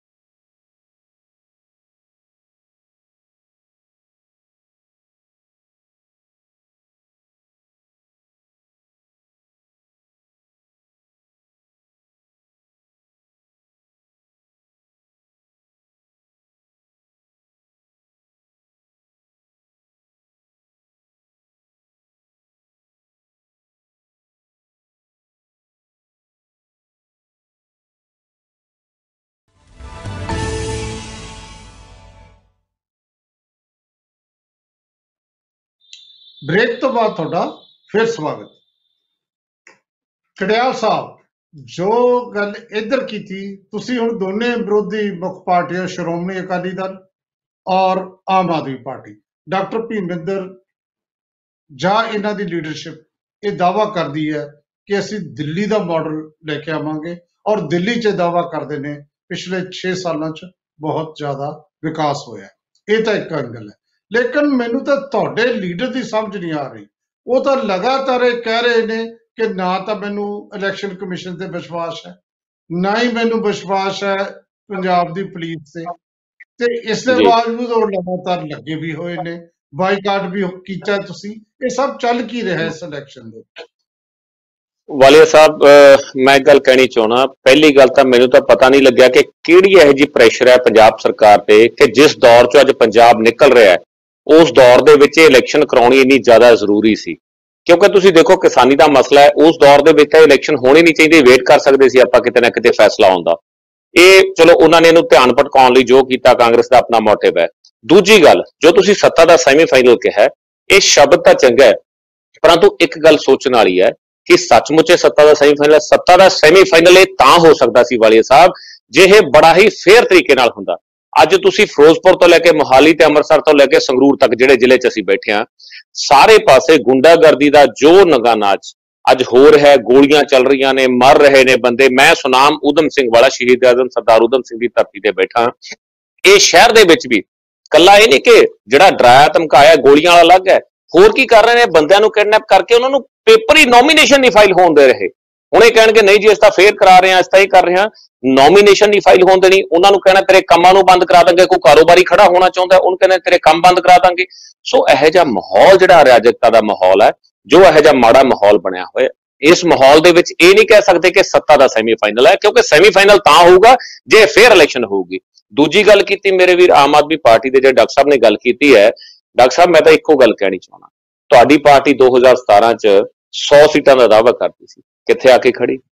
ਉਸ ਤੋਂ ਬਾਅਦ ਚਾਰ ਮੈਂਬਰ ਪਾਰਲੀਮੈਂਟ ਸੀ ਵਾਲਿਆ ਸਾਹਿਬ ਇਹਨਾਂ ਦੇ, ਚਾਰ। ਚਾਰਾਂ ਚੋਂ ਇੱਕ ਰਹਿ ਗਿਆ। ਪਿਛਲੀ ਸ- ਸਰਕਾਰ ਦੇ ਵਿੱਚ ਹੀ ਜਦੋਂ ਪੁਰਾਣੇ ਜਿਹੜੇ ਮੈਂਬਰ ਪਾਰਲੀ ਬਣੇ, ਚਾਰੇ ਦੇ ਚਾਰੇ ਇਕੱਠੇ ਨਹੀਂ ਰੱਖ ਸਕੇ ਇਹ। ਇਹ ਮਾਡਲ ਕਿੱਥੋਂ ਲਾਗੂ ਕਰ ਦੇਣਗੇ? ਇਹਨਾਂ ਦੇ ਆਪਣੇ ਬੰਦੇ ਸਾਡਾ ਮੈਂਬਰ ਪਾਰਲੀਮੈਂਟ, ਮੈਂ ਇੱਥੇ ਗੱਲ ਕਰਨੀ ਚਾਹੁੰਦਾ, ਭਗਵੰਤ ਮਾਨ ਸਾਡੇ ਜ਼ਿਲ੍ਹੇ ਸੰਗਰੂਰ ਤੋਂ ਹੈ। ਤੁਸੀਂ ਰਿਕਾਰਡ ਕਰਾਓ ਵਾਲੀਆ ਸਾਹਿਬ ਪਿਛਲੇ 6 ਸਾਲਾਂ ਦਾ। 6 ਸਾਲਾਂ ਚ ਪਾਰਲੀਮੈਂਟ ਦੇ ਵਿੱਚ ਇਸ ਬੰਦੇ ਨੇ ਕਿਤੇ ਇੱਕ ਵੀ ਸੰਗਰੂਰ ਜ਼ਿਲ੍ਹੇ ਵਾਸਤੇ ਕੋਈ ਇੱਕ ਵੀ ਪ੍ਰੋਜੈਕਟ ਮੰਗਿਆ ਹੋਵੇ, ਮੈਂ ਦੇਣਦਾਰ ਹੋਊਂਗਾ। ਸਿਰਫ ਕੀ ਹੈ, ਉੱਥੇ ਕਿਸੇ ਦੇ ਵਿਰੋਧ ਚ ਬੋਲ ਲਿਆ, ਕਿਸੇ ਦੇ ਗਾਲਾਂ ਕੱਢ ਲਈਆਂ, ਕਿਸੇ ਦੇ ਮਜ਼ਾਕ ਕਢਵਾ ਲਿਆ, ਇਹ ਤੋਂ ਇਲਾਵਾ ਕੋਈ ਕੰਮ ਨਹੀਂ ਕੀਤਾ। ਮੈਂ ਔਨ ਰਿਕਾਰਡ ਹੈ ਇਹ। ਬਾਕੀ ਤੁਸੀਂ ਕਹੋਗੇ ਕਿ ਫੰਡ ਲਾਤੇ, ਇਹਨਾਂ ਦੇ 25 ਕਰੋੜ ਬਣਦਾ ਉਹ ਸਾਰੇ ਬਣਦੇ ਨੇ, ਉਹ ਕੋਈ ਨਵਾਂ ਕੰਮ ਨਹੀਂ ਹੈ। ਪਰੰਤੂ ਅੱਜ ਜਿਹੜੀ ਇਹ ਲੜਾਈ ਹੈ, ਸਾਡੀ ਗਰਾਊਂਡ ਲੈਵਲ ਦੀ ਲੜਾਈ ਹੈ। ਸਾਡੇ ਆਮ ਲੋਕਾਂ ਦੀ ਜਿਹੜੇ ਬਹੁਤ ਛੋਟੀਆਂ ਛੋਟੀਆਂ ਜਿਹੜੀਆਂ ਮੈਂ ਕਿਉਂਕਿ ਚੰਗੇ ਮੁਹੱਲਿਆਂ ਜਦੋਂ ਅਸੀਂ ਰਹਿੰਦੇ ਹਾਂ ਜਾਂ ਸ਼ਹਿਰੀ ਲੋਕ ਨੇ ਉਹਨਾਂ ਨੇ ਇਹ ਐਮਸੀ ਇਲੈਕਸ਼ਨਾਂ ਨਾਲ ਕੋਈ ਪ੍ਰੋਜੈਕਟ ਨਹੀਂ ਦੇਖਣਾ। ਉਹਨਾਂ ਦਾ ਗਲੀਆਂ ਨਾਲੀਆਂ ਦੀ ਸਫ਼ਾਈ ਲਾਈਟਾਂ ਦੀ ਗਲੀਆਂ ਪੱਕੀਆਂ ਹੋਣੀਆਂ ਚਾਹੀਦੀਆਂ ਨੇ। ਇਹ ਬਹੁਤ ਛੋਟੇ ਕੰਮ ਨੇ ਪਰੰਤੂ ਬਦਕਿਸਮਤੀ ਹੈ ਕਿ ਜਦੋਂ ਵੀ ਇਹੋ ਜਿਹਾ ਕੰਮ ਹੁੰਦਾ ਤਾਂ ਉੱਥੇ ਆ ਕੇ ਇਹ ਹਮੇਸ਼ਾ ਇਹ ਮੁੱਦੇ ਲੋਕਲ ਹੀ ਰਹਿੰਦੇ ਨੇ ਇਲੈਕਸ਼ਨ ਦੇ। ਜਦੋਂ ਇਹਦੇ ਵਿੱਚ ਜਦੋਂ ਇਹੋ ਜਿਹੀ ਗੁੰਡਾਗਰਦੀ ਹੁੰਦੀ ਹੈ ਤਾਂ ਲੋਕ ਜਿਹੜੇ ਨੇ ਇਹ ਇਲੈਕਸ਼ਨਾਂ ਤੋਂ ਉਹਨਾਂ ਦਾ ਮੂੰਹ ਮੁੜਦਾ ਹੈ। ਚੰਗੇ ਲੋਕਾਂ ਦਾ ਮੂੰਹ ਮੁੜਦਾ ਇਲੈਕਸ਼ਨਾਂ ਖਿਡਾਲ ਸਾਹਿਬ ਜੇ ਮੁੱਦੇ ਲੋਕਲ ਹੋਣ ਤੇ ਫਿਰ ਸਟੇਟ ਲੀਡਰਸ਼ਿਪ ਇਸ ਤਰੀਕੇ ਨਾਲ ਇਨਵੋਲਵ ਨਾ ਹੋਵੇ। ਇੱਥੇ ਤਾਂ ਮੰਤਰੀ ਸੰਤਰੀ ਸਭ ਲੱਗੇ ਹੋਏ ਨੇ। ਆਮ ਆਦਮੀ ਪਾਰਟੀ ਡਾਕਟਰ ਭੀਮਿੰਦਰ ਕੁਝ ਕਹਿਣਾ ਚਾਹੁੰਦੇ ਨੇ। ਹਾਂਜੀ ਡਾਕਟਰ ਸਾਹਿਬ। ਅ ਵਾਲੀਆ ਸਾਹਿਬ ਮੈਂ ਇਹ ਕਹਿਣਾ ਚਾਹਣਾ ਜਿਵੇਂ ਮੇਰੇ ਸਾਥੀ ਸ਼੍ਰੋਮਣੀ ਅਕਾਲੀ ਦਲ ਨੇ ਸਵਾਲ ਚੁੱਕੇ ਨੇ। ਅ, ਇਹਨਾਂ ਨੇ ਕਿਹਾ ਕਿ 100 ਦਾ ਦਾਵਾ ਕਰਦੇ ਸੀ 20 ਰਹਿ ਗਏ। ਮੈਂ ਇਹ ਪੁੱਛਣਾ ਚਾਹਣਾ ਕਿ ਇੱਕ ਅ, ਸਦੀ ਪੁਰਾਣੀ ਪਾਰਟੀ ਹੋਵੇ ਔਰ ਇਹ ਕਹਿੰਦੀ ਹੋਵੇ ਕਿ ਅਸੀਂ ਕਿਸਾਨਾਂ ਦੇ ਨਾਲ ਆ ਪੰਜਾਬੀਆਂ ਦੇ ਨਾਲ ਆ ਉਹ ਉਹ ਲੋਕਾਂ ਨੇ ਤੀਜੇ ਨੰਬਰ ਤੇ ਧੱਕਤੀ ਹੋਵੇ। ਅੱਜ ਉਹਨਾਂ ਕੋਲੇ ਮਤਲਬ ਮੂੰਹ ਦਿਖਾਉਣ ਨੂੰ ਲੋਕ ਜਿਹੜੇ ਨੇ ਕਾਲੀਆਂ ਝੰਡੀਆਂ ਲੈ ਲੈ ਉਹਨਾਂ ਦਾ ਵਿਰੋਧ ਕਰ ਰਹੇ ਨੇ। ਅੱਜ ਇਹਨਾਂ ਦੇ ਐਮਪੀ ਤੋਂ ਲੈ ਕੇ ਐਮਐਲਏ ਤੱਕ ਲੋਕਾਂ ਨੂੰ ਮੂੰਹ ਨਹੀਂ ਦਿਖਾ ਸਕਦੇ। ਇਹ ਮ- ਇੰਨਾ ਮਾੜਾ ਹਾਲ ਹੋ ਗਿਆ। ਹੈ। ਸੋ ਇਸ ਕਰਕੇ ਮਤਲਬ ਪਹਿਲਾਂ ਮੈਨੂੰ ਲੱਗਦਾ ਹੈ ਕਿ ਆਪਣੀ ਪੀੜ੍ਹੀ ਥੱਲੇ ਸੋਟਾ ਫੇਰ ਦੀ ਲੋੜ ਹੁੰਦੀ ਹੈ। ਦੂਸਰੀ ਪਾਰਟੀ ਨੂੰ ਕਹਿਣਾ ਬਹੁਤ ਆਸਾਨ ਹੁੰਦਾ ਜੋ ਅੱਜ ਅਕਾਲੀ ਦਲ ਦਾ ਮੈਨੂੰ ਲੱਗਦਾ ਕਿ ਬੀਜੇਪੀ ਅਕਾਲੀ ਦਲ ਲਗਭਗ ਸੇਮ ਹੀ ਨੇ ਅੱਜ। ਜੋ ਲੋਕਾਂ ਜਿਵੇਂ ਬੀਜੇਪੀ ਦਾ ਹਾਲ ਕੀਤਾ ਉਵੇਂ ਅਕਾਲੀ ਦਲ ਦਾ ਹੋ ਰਿਹਾ ਅੱਜ ਹਾਲ। ਔਰ ਬੱਚਾ ਬੱਚਾ ਜਿਹੜਾ ਹੈਗਾ ਅਕਾਲੀਆਂ ਦਾ ਵਿਰੋਧ ਕਰ ਰਿਹਾ। ਸੋ ਇਸ ਕਰਕੇ ਮੈਨੂੰ ਨਹੀਂ ਲੱਗਦਾ ਕਿ ਅਕਾਲੀ ਦਲ ਇਸ ਦੌੜ ਦੇ ਵਿੱਚ ਸ਼ਾਮਲ ਹੈ। ਜੀ। ਜੀ ਜੀ ਮੈਂ ਖਿਡਾਲ ਸਾਹਿਬ ਜੇ ਮੈਂ ਤੁਹਾਡੇ ਕੋਲ ਬਾਅਦ ਚ ਆਵਾਂ ਆਪਾਂ ਮੁੱਢਲੀ ਟਿੱਪਣੀ ਲੈਣੀ ਹੈ ਕਿੰਗਰਾ ਸਾਹਿਬ ਦੀ। ਕਿੰਗਰਾ ਕਾਂਗਰਸ ਪਾਰਟੀ ਦੀ ਟਿੱਪਣੀ ਕਿਉਂਕਿ ਜ਼ਰੂਰ, ਇਹਦੇ ਤੇ ਵੀ ਸੁਣਦੇ ਨੇ ਇਹ ਧੱਕੇਸ਼ਾਹੀ ਦਾ ਸਵਾਲ ਉੱਠਦਾ ਹੈ। ਔਰ ਕਾਂਗਰਸ ਪਾਰਟੀ ਸੱਤਾਧਾਰੀ ਧਿਰ ਹੈ। ਇਹ ਸਵਾਲ ਦਾ ਜਵਾਬ ਕਿੰਗਰਾ ਸਾਹਿਬ ਨੂੰ ਦੇਣਾ ਬਣਦਾ ਹੈ। ਹਾਂਜੀ ਕਿੰਗਰਾ ਸਾਹਿਬ। ਡਾਕਟਰ ਵਾਲੀਆ ਪੰਜਾਬ ਨੂੰ ਤੇ ਪੂਰੇ ਭਾਰਤ ਨੂੰ ਇਹ ਕਦੇ ਭੁੱਲਣਾ ਨਹੀਂ ਚਾਹੀਦਾ ਕਿ ਜਿਹੜੀਆਂ ਲੋਕਲ ਸਰਕਾਰ ਦੀਆਂ ਚੋਣਾਂ ਨੇ ਉਹ ਕਰਾਉਣ ਦਾ ਸੰਵਿਧਾਨਕ ਜਿਹੜਾ ਰੂਪ ਦਿੱਤਾ ਹੈ, ਉਹ ਕਾਂਗਰਸ ਨੇ ਦਿੱਤਾ ਹੈ ਇਸ ਦੇਸ਼ ਦੇ ਵਿੱਚ। ਪਹਿਲਾਂ 20-20 ਸਾਲ 25-25 ਸਾਲ ਇਹ ਚੋਣਾਂ ਨਹੀਂ ਸੀ ਹੁੰਦੀਆਂ ਨਾ ਪੰਚਾਇਤ ਦੀਆਂ ਨਾ ਮਿਊਨਿਸਪੈਲਿਟੀ ਦੀਆਂ। ਚੀਫ ਮਿਨਿਸਟਰ ਦੀ ਉਹਦੇ ਤੇ ਹੁੰਦੀਆਂ ਸੀ ਰਹਿਮ ਨਮਾਈ ਦੇ ਉੱਤੇ ਹੋਈਆਂ ਤਾਂ ਕਰਾਤੀਆਂ ਨਹੀਂ ਕਰਾਈਆਂ ਤਾਂ ਨਹੀਂ ਕਰਾਈਆਂ। ਇਹ ਅਮੈਂਡਮੈਂਟ ਰਾਜੀਵ ਗਾਂਧੀ ਵੇਲੇ ਜਾਂ ਸਾਡੇ ਜਿਹੜੇ ਅਹ, ਉਸ ਵੇਲੇ ਦੇ ਪੰਚਾਇਤ ਮੰਤਰੀ ਸੀ ਉਹਨਾਂ ਨੇ ਸੰਵਿਧਾਨ 'ਚ ਸੋਧ ਕਰਕੇ ਇਹ ਸੁਨਿਸ਼ਚਿਤ ਕੀਤਾ ਹੈ। ਜਿਵੇਂ ਵਿਨਰ ਸਿੰਘ ਗੋ ਅਹ, ਖੜਿਆਲ ਸਾਹਿਬ ਹੁਣੇ ਕਹਿੰਦੇ ਨੇ ਅਕਾਲੀ ਦਲ ਦੇ ਕਿ ਇਹ ਚੋਣਾਂ 6 ਮਹੀਨੇ ਠਹਿਰ ਕੇ ਕਰਾ ਦਿੰਦੇ। ਉਹ ਭਾਈ ਹੁਣ ਸੰਵਿਧਾਨਕ ਇਹਦਾ ਪ੍ਰਾਵਧਾਨ ਹੈ। ਹੁਣ ਕੋਈ ਮੁੱਖ ਮੰਤਰੀ ਇਹਨਾਂ ਚੋਣਾਂ ਨੂੰ ਡਿਲੇ ਨਹੀਂ ਕਰ ਸਕਦਾ। ਇਸ ਕਰਕੇ ਕਾਂਗਰਸ ਦਾ ਰੋਲ ਜਿਹੜਾ ਹੈ ਉਹ ਲੋਕਲ ਸੈਲਫ ਗਵਰਨਮੈਂਟ ਦੇ ਵਿੱਚ ਕਦੇ ਵੀ ਇਸ ਦੇਸ਼ ਦੇ ਵਿੱਚ ਜਦੋਂ ਗੱਲ ਹੋਏਗੀ ਉਹ ਰੋਲ ਉੱਭਰ ਕੇ ਸਾਹਮਣੇ ਆਏਗਾ ਕਿ ਸੰਵਿਧਾਨਕ ਜਿਹੜੀ ਇਹਦੀ ਇਹਨੂੰ ਜਿਹੜੀ ਰੂਪ ਦਿੱਤਾ ਹੈ, ਉਹ ਕਾਂਗਰਸ ਨੇ ਦਿੱਤਾ ਹੈ। ਹੁਣ ਆ ਗਈ ਗੱਲ ਗੁੰਡਾਗਰਦੀ ਦੀ। ਇੱਕ ਗੁਰੂ ਗ੍ਰੰਥ ਸਾਹਿਬ ਦੇ ਵਿੱਚ ਤੁਕ ਆਉਂਦੀ ਹੈ ਲੋੜੇ ਦਾਖ ਬਿਦੂੜੀਆਂ ਤੇ ਕਿੱਕਰ ਬੀਜੇ ਜੱਟ। ਇਹ ਕਿੱਕਰਾਂ ਬੀਜ ਕੇ ਅਕਾਲੀ ਦਲ ਦਾਖਾਂ ਭਾਲਦਾ ਹੈ। 10 ਸਾਲ ਇਹਨਾਂ ਦੀਆਂ ਕਿੱਕਰਾਂ ਬੀਜੀਆਂ ਹੋਈਆਂ ਦੀਆਂ ਸੂਲਾਂ ਪੰਜਾਬ ਦੇ ਲੋਕਾਂ ਦੇ ਅੱਜ ਵੀ ਚੁਭਦੀਆਂ ਹੈ। ਉਹਨਾਂ ਸੂਲਾਂ ਨੂੰ ਦਾਖਾਂ ਨਹੀਂ ਲੱਗਦੀਆਂ, ਉਹਨਾਂ ਨੂੰ ਤੁੱਕੇ ਲੱਗਦੇ ਆ ਇਸ ਕਰਕੇ ਅਕਾਲੀ ਦਲ ਜਦੋਂ ਕਿੱਕਰਾਂ ਬੀਜ ਕੇ ਦਾਖਾਂ ਭਾਲਦਾ ਹੈ, ਤਾਂ ਮੈਨੂੰ ਹਾਸਾ ਆਉਂਦਾ ਹੈ। ਇਸ ਸੂਬੇ ਦੇ ਵਿੱਚ ਮੈਂ ਗਵਾਹ ਹਾਂ ਖੁਦ। ਗੁੰਡਾਗਰ ਦੇਖੋ, ਸਰਕਾਰਾਂ ਆਪਦੀ ਮਰਜ਼ੀ ਨਾਲ ਚੱਲਦੀਆਂ ਨੇ, ਆਧਾਰਿਤ ਹੁੰਦੀਆਂ ਨੇ ਸਿਧਾਂਤਾਂ ਦੇ ਉੱਤੇ। ਇਸ ਸੂਬੇ ਦੇ ਵਿੱਚ ਗੁੰਡਾਗਰਦੀ ਕਰਨ ਦਾ ਜਿਹੜਾ ਰਿਵਾਜ ਹੈ, ਉਹ ਸਰਦਾਰ ਪ੍ਰਕਾਸ਼ ਸਿੰਘ ਬਾਦਲ ਨੇ ਨਹੀਂ ਪਾਇਆ, ਅਕਾਲੀ ਦਲ ਨੇ ਨਹੀਂ ਪਾਇਆ। ਮੈਂ ਕਾਂਗਰਸੀ ਹੋ ਕੇ ਵੀ ਕਹਿਣਾ, ਉਹ ਸਰਦਾਰ ਸੁਖਬੀਰ ਸਿੰਘ ਬਾਦਲ ਨੇ ਇੱਥੇ ਰਿਵਾਜ ਪਾਇਆ ਗੁੰਡਾਗਰਦੀ ਦਾ ਇਸ ਸੂਬੇ ਦੇ ਵਿੱਚ। ਦੋ 10 ਸਾਲ ਰਾਜ ਕਰਕੇ। ਮੈਂ ਸਰਦਾਰ ਪ੍ਰਕਾਸ਼ ਸਿੰਘ ਬਾਦਲ ਨੂੰ ਬਿਲਕੁਲ ਨਹੀਂ ਕਹਿੰਦਾ। ਸ਼ਰੀਫ ਤੇ ਬਹੁਤ ਕੱਦਾਵਰ ਨੇਤਾ ਨੇ। ਅਕਾਲੀ ਦਲ 100 ਸਾਲ ਪੁਰਾਣੀ ਪਾਰਟੀ ਹੈ, ਕੋਈ ਦੋਸ਼ ਨਹੀਂ।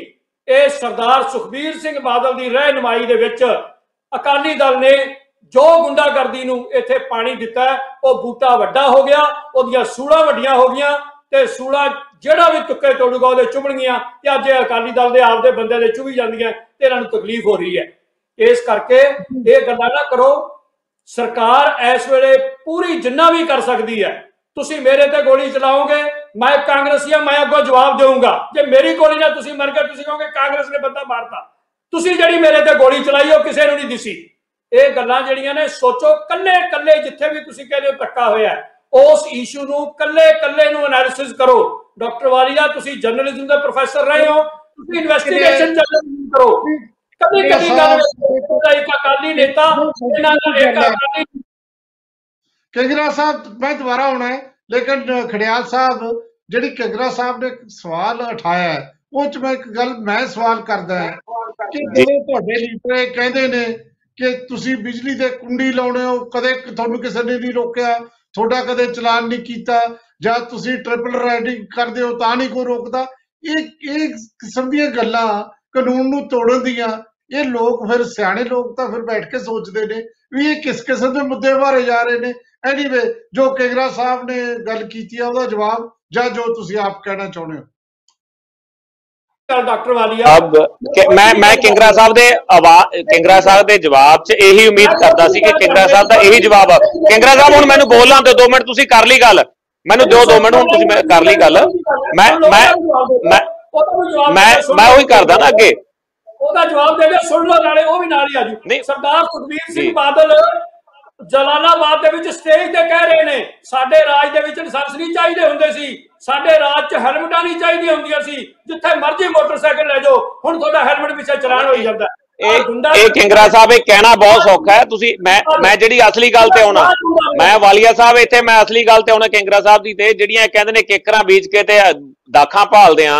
ਮੈਨੂੰ ਉਮੀਦ ਸੀ ਕਿ ਇਹੀ ਜਵਾਬ ਦੇਣਗੇ। ਮੈਂ ਪੂਰਨ ਤੌਰ ਤੇ ਪ੍ਰਪੇਅਰ ਸੀ ਇਸ ਗੱਲੋਂ। ਕਿਉਂਕਿ ਇਹ ਅਕਸਰ ਇਹ ਪੋਲੀਟੀਕਲ ਜਿਹੜੇ ਬਿਆਨਬਾਜ਼ੀ ਹੁੰਦੀ ਹੈ ਇਹੀ ਹੁੰਦੀ ਹੈ ਜੋ ਕਿੰਗਰਾ ਸਾਹਿਬ ਨੇ ਕੀਤੀ ਹੈ। ਪਰੰਤੂ ਇੱਕ ਚੀਜ਼ ਜਾਣਿਓ ਸਾਡੇ ਰਾਜ ਜਦੋਂ ਅਸੀਂ ਰਾਜ ਕੀਤਾ ਹੈ, ਮੈਨੂੰ ਯਾਦ ਹੈ ਕਿ ਸਰਪੰਚੀ ਦੇ ਇਲੈਕਸ਼ਨ ਦੇ ਵਿੱਚ ਪੰਚੀ ਦੇ ਵੀ ਨੋਮੀਨੇਸ਼ਨ ਇੱਕ ਵੀ ਰੱਦ ਨਹੀਂ ਕੀਤਾ ਗਿਆ ਸੀ। ਅੱਜ ਤੁਸੀਂ ਰਿਕਾਰਡ ਕਢਾ ਕੇ ਦੇਖ ਲਓ ਪਹਿਲੀ ਗੱਲ। ਦੂਜੀ ਜਿਹੜੀ ਤੁਸੀਂ ਗੱਲ ਬੋਲ ਰਹੇ ਹੋ ਕਿ ਜੇ ਅਸੀਂ ਮੰਨ ਲਓ ਅਸੀਂ ਵੈਸੇ ਇਹ ਕੰਮ ਸਾਡੇ ਰਾਜ 'ਚ ਕੋਈ ਗੁੰਡਾਗਰਦੀ ਕੋਈ ਇਹੋ ਜੀ ਗੱਲ ਕੋਸ਼ਿਸ਼ ਕੀਤੀ ਹੈ ਕਿ ਸ਼ਾਂਤੀ ਰਹੇ। ਪਰੰਤੂ ਜੇ ਸਾਡੇ ਵੇਲੇ ਕੋਈ ਇਹੋ ਜੀ ਗੱਲ ਹੋਈ ਹੈ, ਇਹਦਾ ਮਤਲਬ ਤੁਸੀਂ ਬਦਲਾਖੋਰੀ 'ਚ ਉਹਦੇ ਉਹਦੇ ਤੁਸੀਂ ਵੀ ਉਹੀ ਕੰਮ ਕਰੋਗੇ ਕੰਗਰਾ ਸਾਹਿਬ ਨੇ ਕਿਹਾ ਕਿ ਤੁਸੀਂ ਸਾਡੇ ਵੱਲ ਕੋ, ਅਸੀਂ ਤਾਂ ਕਹਿ ਰਹੇ ਹਾਂ, ਇਹ- ਫਿਰ ਤੁਹਾਡਾ ਰਾਜ ਦਾ ਕੀ ਫਾਇਦਾ ਹੈ? ਤੁਸੀਂ ਕਿਵੇਂ ਕਹਿੰਦੇ ਹੋ ਕਿ ਸਾਡਾ ਰਾਜ ਚੰਗਾ ਹੈ ਤੁਹਾਡੇ ਰਾਜ 'ਚ ਜੇ ਆਹੀ ਚੀਜ਼ਾਂ ਹੋ ਰਹੀਆਂ ਨੇ ਅੱਜ ਅੱਜ ਇੱਕ ਪਾਰਟੀ ਦਾ ਪ੍ਰੈਜ਼ੀਡੈਂਟ ਹੈ, ਮੈਂਬਰ ਪਾਰਲੀਮੈਂਟ ਹੈ, Z ਪਲੱਸ ਸਿਕਿਉਰਿਟੀ ਵਾਲਾ ਹੈ, ਤੇ ਉਹਦੇ ਤੇ ਗੋਲੀ ਚੱਲ ਰਹੀ ਹੈ, ਦੂਜਾ ਤੁਹਾਡਾ ਐਮਐਲਏ ਜਿਹੜੇ ਗਿੱਦੜਵੇ ਤੋਂ ਐਮਐਲਏ ਹੈ ਉਹ ਸ਼ਰੇਆਮ ਸਟੇਜ ਤੋਂ ਕਹਿ ਰਿਹਾ ਹੈ। ਅਸੀਂ ਤਾਂ ਹਲੇ ਗੱਲ ਕਰਦੇ ਆ ਕੋਈ ਚਲੋ ਲੋਕਾਂ ਦੇ ਇੱਕ ਭਾਵਨਾਵਾਂ ਦੇ ਨਾਲ ਗੱਲ ਕਰਦੇ ਆ ਕਿ ਹਾਂ ਠੀਕ ਹੈ ਲੋਕਾਂ ਦੇ ਮਨਾਂ 'ਚ ਕੀ ਹੈ। ਤੁਹਾਡਾ ਐਮਐਲਏ ਕਹਿ ਰਿਹਾ ਕਿ ਮੇਰੇ ਡੱਬ 'ਚ 10 ਪਾਈਆਂ ਨੇ ਮੈਂ ਪੁੜਪੜੀ ਦੇ ਵਿੱਚ ਗੋਲੀ ਮਾਰੂੰਗਾ। ਕੀ ਇਹੋ ਜਿਹੇ ਬੰਦੇ ਐਮਐਲਏ ਬੰਦੇ ਕਾਬਲ ਨੇ? ਇਹ ਦੱਸੋ ਤੁਹਾਡੀ ਕਾ- ਕਾਂਗਰਸ ਦਾ ਕਲਚਰ ਨਹੀਂ ਹੈ? ਮੈਨੂੰ ਇੱਕ ਚੀਜ਼ ਦਾ- ਇਹ ਇਹ ਜਿਹੜੇ ਦੂਜੇ ਪਾਸੇ ਆ ਆਮ ਆਦਮੀ ਪਾਰਟੀ ਵਾਲੇ ਅਹ, ਡਾਕਟਰ ਸਾਹਿਬ ਨੇ ਗੱਲ ਕੀਤੀ ਹੈ ਡਾਕਟਰ ਸਾਹਿਬ ਜਨਤਾ ਦਾ ਫਤਵਾ ਹੈ। ਅਸੀਂ ਤਾਂ ਬਹੁਤ ਸਾਲ ਜਿਹੜਾ ਹੈ ਅਸੀਂ ਚਲਾ ਕੇ ਪਰ ਤੁਹਾਡੀ ਪਾਰਟੀ ਅਸੀਂ ਆਪਣੇ ਵੱਲੋਂ ਰਾਜ ਕਰਕੇ, ਸੇਵਾ ਕਰਕੇ ਆਪਦਾ ਹੰਡਾ ਰਿਆਂ ਤੇ ਜੋ ਲੋਕਾਂ ਦਾ ਫਤਵਾ ਉਹਨੂੰ ਮੰਨ ਰਿਹਾ। ਪਰੰਤੂ ਤੁਹਾਡੀ ਪਾਰਟੀ ਤਾਂ ਹਰ ਵੇਲੇ ਇੱਕੋ ਗੱਲ ਕਰਦੀ ਸੀ ਕਿ ਅਸੀਂ ਤਾਂ ਜੀ ਬੜਾ ਬਦਲਾਅ ਲਿਆ ਦਾਂਗੇ, ਰਾਜਨੀਤੀ ਦਾ ਐ ਕਰ ਦਾਂਗੇ, ਤੇ ਕੀ ਹੋਇਆ? ਅੱਜ ਤੁਹਾਡੀ ਪਾਰਟੀ ਦਾ ਸਟੈਂਡ ਕਿੱਥੇ ਹੈ ਚਾਰ ਐਮਪੀ ਸੀ ਚਾਰਾਂ ਚੋਂ ਇੱਕ ਰਹਿ ਗਿਆ। ਕੀ ਗੱਲ ਇਹ ਲੋਕਾਂ ਦਾ ਫਤਵਾ ਨਹੀਂ? ਤੁਸੀਂ ਸਾਨੂੰ ਗਿਣਦੇ ਹੋ ਕਿ 100 ਤੋਂ 20 ਉਹ ਤੋਂ ਬਾਅਦ ਐਮਪੀ ਇਲੈਕਸ਼ਨ ਹੋਈ ਹੈ। ਚਾਰ ਐਮਪੀ ਪੂਰੇ ਦੇਸ਼ ਚੋਂ ਚਾਰ ਐਮਪੀ ਜਿਤਾਏ ਸੀ, ਇਕੱਲੇ ਪੰਜਾਬ ਨੇ। ਉਹ ਚੋਂ ਵੀ ਇੱਕ ਰਹਿ ਗਿਆ। ਬਾਕੀ ਕਿੱਧਰ ਗਏ? ਤੁਹਾਡੇ ਐਮਪੀ ਤੁਹਾਨੂੰ ਛੱਡ ਕੇ ਚਲੇ ਗਏ। ਸੋ ਇਸ ਕਰਕੇ ਗੱਲ ਜਿਹੜੀ ਆ, ਅਸੀਂ ਤਾਂ ਕਹਿੰਦੇ ਹਾਂ ਲੋਕਾਂ ਨੇ ਫਤਵਾ ਦਿੱਤਾ। ਜੇ ਅਸੀਂ ਕੋਈ ਗਲਤੀ ਜਾਂ ਕਮੀ ਸੀ ਸਾਡੀ, ਲੋਕਾਂ ਨੇ ਫਤਵਾ ਦਿੱਤਾ। ਪਰੰਤੂ ਮੈਂ ਇੱਥੇ ਉਮੀਦ ਕਰਦਾ, ਜਿਹੜੀ ਅਗਲੀਆਂ ਇਲੈਕਸ਼ਨਾਂ ਜਿਹੜੀਆਂ ਨੇ, ਹਮੇਸ਼ਾ ਸੱਤਾ ਦੇ ਵਿੱਚ ਰਾਜਨੀਤੀ, ਸੋਚ ਤੇ ਵਿਚਾਰ ਦੀ ਲੜਾਈ ਹੈ। ਮੈਂ ਹਰ ਵਾਰ ਇੱਕੋ ਗੱਲ ਕਹਿਣਾ ਕਿ ਸੋਚ ਤੇ ਵਿਚਾਰ ਦੀ ਲੜਾਈ ਹੈ, ਨਿੱਜੀ ਲੜਾਈ ਨਹੀਂ। ਆ ਗੋਲੀਆਂ ਚੱਲਣਾ, ਬੰਦੇ ਮੋਗੇ ਦੇ ਵਿੱਚ ਮਾਰਤੇ। ਤੁਸੀਂ ਦੱਸੋ ਕਿਹੜੇ ਟਾਈਮ ਤੇ ਇਹ ਜੀ ਗੱਲ ਹੋਈ ਹੈ? ਮੇਰੇ ਤੋਂ ਪਹਿਲਾਂ ਡਾਕਟਰ ਕੇ ਸਿੰਘ ਜੀ ਨੇ ਮੇਰੇ ਬਜ਼ੁਰਗ ਨੇ, ਇਹਨਾਂ ਨੇ ਪਟਿਆਲੇ ਦੀ ਗੱਲ ਕੀਤੀ ਜਾਂ ਇਸ ਤੋਂ ਪਹਿਲਾਂ ਰਾਜਨੀਤੀ ਦੇ ਵਿੱਚ ਨਿਗਾਰ ਦੀ ਗੱਲ ਕੀਤੀ ਹੈ। ਅਨਡਾਊਟਲੀ ਕਿਤੇ ਨਾ ਕਿਤੇ ਹੈ, ਉਹ ਚ ਕਸੂਰਵਾਰ ਹੈ ਨੇ। ਪੋਲੀਟੀਕਲ ਪਾਰਟੀਆਂ ਦੇ ਵਿੱਚ ਕੁਝ ਨਾ ਕੁਝ ਬੰਦੇ ਕਸੂਰਵਾਰ ਹੁੰਦੇ ਨੇ। ਜੀ ਖੜਿਆਲ ਸਾਹਿਬ ਜਿਹੜੀ ਗੱਲ ਕੀਤੀ ਹੈ ਡਾਕਟਰ ਭੀਮਿੰਦਰ ਵੀ ਤੇ ਕਿੰਗਰਾ ਸਾਹਿਬ ਇਹ ਵੀ ਜਵਾਬ ਦੇਣਾ ਚਾਹੁੰਦੇ ਨੇ। ਲੇਕਿਨ ਕਿਉਂਕਿ ਬ੍ਰੇਕ ਦਾ ਟਾਈਮ ਹੈ ਪਹਿਲਾਂ ਇੱਕ ਬ੍ਰੇਕ ਲੈ ਲਈਏ ਫਿਰ ਅਸੀਂ ਸਾਰੇ ਇੱਕ ਵਾਰ ਫਿਰ ਜਾਵਾਂਗੇ ਸਾਰੇ ਪੋਲੀਟੀਕਲ ਪਾਰਟੀ ਦੇ ਨੁਮਾਇੰਦੇ ਕੋਲ। ਔਰ ਡਾਕਟਰ ਕੇਰ ਸਿੰਘ ਕੋਲੋਂ ਵੀ ਆਪਾਂ ਗੱਲਬਾਤ ਕਰਨੀ ਹੈ ਉਹਨਾਂ ਨਾਲ ਵੀ। ਲੇਕਿਨ ਬ੍ਰੇਕ ਤੇ ਜਾਣ ਤੋਂ ਪਹਿਲਾਂ ਮੈਂ ਤੁਹਾਨੂੰ ਅਕਸਰ ਯਾਦ ਕਰਾਉਣਾ ਤੇ ਅੱਜ ਵੀ ਕਰਾ ਰਿਹਾ। ਕਿ ਪੌਣੇ 10 ਵਜੇ ਰੀਟੈਲੀਕਾਸਟ ਹੁੰਦਾ ਸਾਡਾ ਇਹ ਪ੍ਰੋਗਰਾਮ, ਤੁਸੀਂ ਸਾਰੇ ਉਦੋਂ ਦੇਖ ਸਕਦੇ ਹੋ। ਤੇ ਨਾਲ ਮੈਂ ਇਹ ਵੀ ਯਾਦ ਕਰਾਵਾਂ, YouTube, Facebook ਔਰ ਹੁਣ ਪੋਡਕਾਸਟ ਤੇ ਵੀ ਤੁਸੀਂ ਇਹਨੂੰ ਦੇਖ ਸਕਦੇ ਹੋ ਐਂਕਰ ਤੇ ਗੂਗਲ ਤੇ ਐਪਲ ਤੇ, ਸਾਰੇ ਕਿਤੇ ਪ੍ਰੋਗਰਾਮ ਤੁਸੀਂ ਦੇਖ ਸਕਦੇ ਹੋ। ਲੈਣੇ ਇੱਕ ਬ੍ਰੇਕ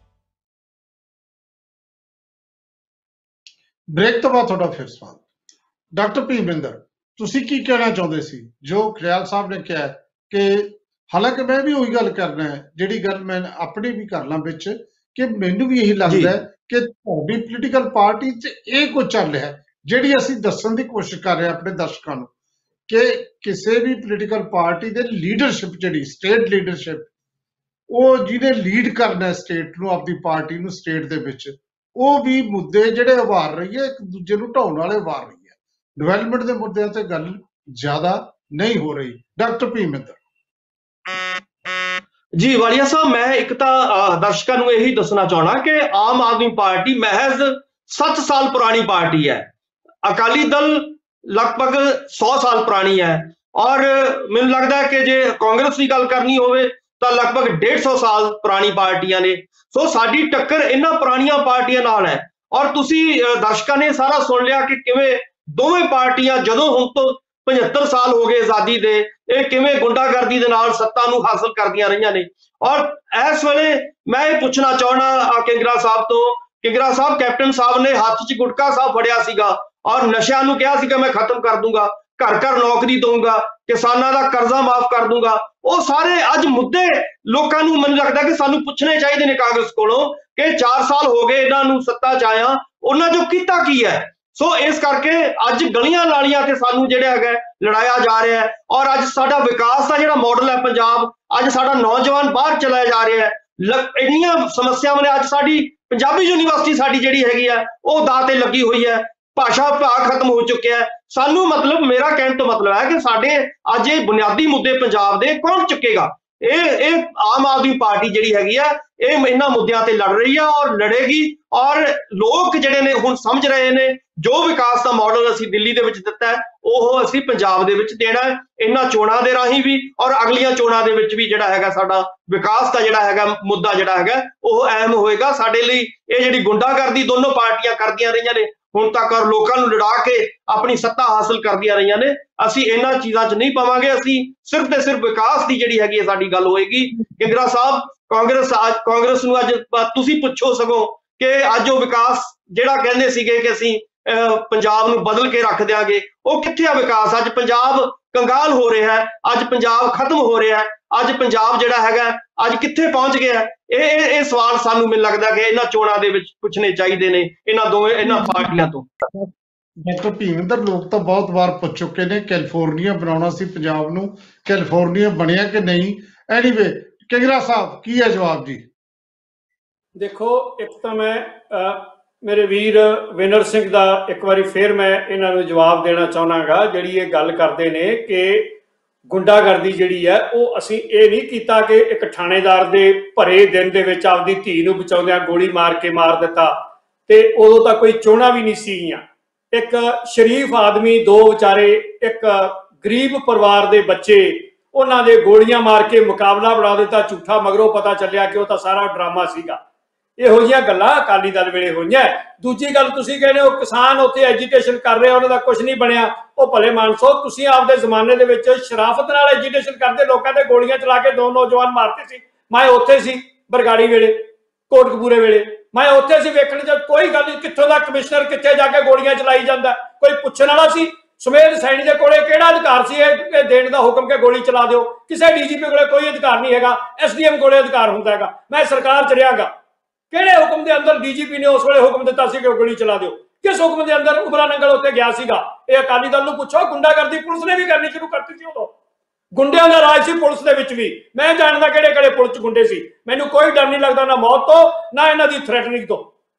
ਸੋ ਇਸ ਕਰਕੇ ਇਹ ਜਿਹੜਾ, ਉਹੀ ਮੈਂ ਤਾਂ ਹੀ ਕਿਹਾ ਸੀ ਲੋੜੇ ਦਾਖ ਬਿਦੂੜੀਆਂ ਕਿੱਕਰ, ਬੀਜੇ, ਜੱਟ। ਉਹ ਕਿੱਕਰਾਂ ਬੀਜ ਕੇ ਦਾਖਾਂ ਭਾਲਦੇ ਹੋ। ਤੁਸੀਂ ਤਾਂ ਗੁੰਡਾਗਰਦੀ ਫਲਾਈ ਹੈ ਇੱਥੇ। ਜਿਹੜਾ ਮੇਰੇ ਵੀਰ ਨੇ ਆਮ ਆਦਮੀ ਪਾਰਟੀ ਵਾਲੇ ਨੇ ਇੱਕ ਸਵਾਲ ਕੀਤਾ ਹੈ ਨਾ compare apples with apples and oranges with oranges doctor sahib, ਤੁਸੀਂ ਬਹੁਤ ਪੜ੍ਹੇ ਲਿਖੇ ਬੰਦੇ ਹੋ ਆਮ ਆਦਮੀ ਪਾਰਟੀ ਦੇ ਵਿੱਚ। ਜਿਹੜਾ ਦਿੱਲੀ ਦਾ ਬਜਟ ਹੈ ਨਾ, ਉਹਨੂੰ ਪੰਜਾਬ ਦੇ ਬਜਟ ਨਾਲ ਕੰਪੇਅਰ ਨਾ ਕਰੋ ਕਦੇ ਵੀ।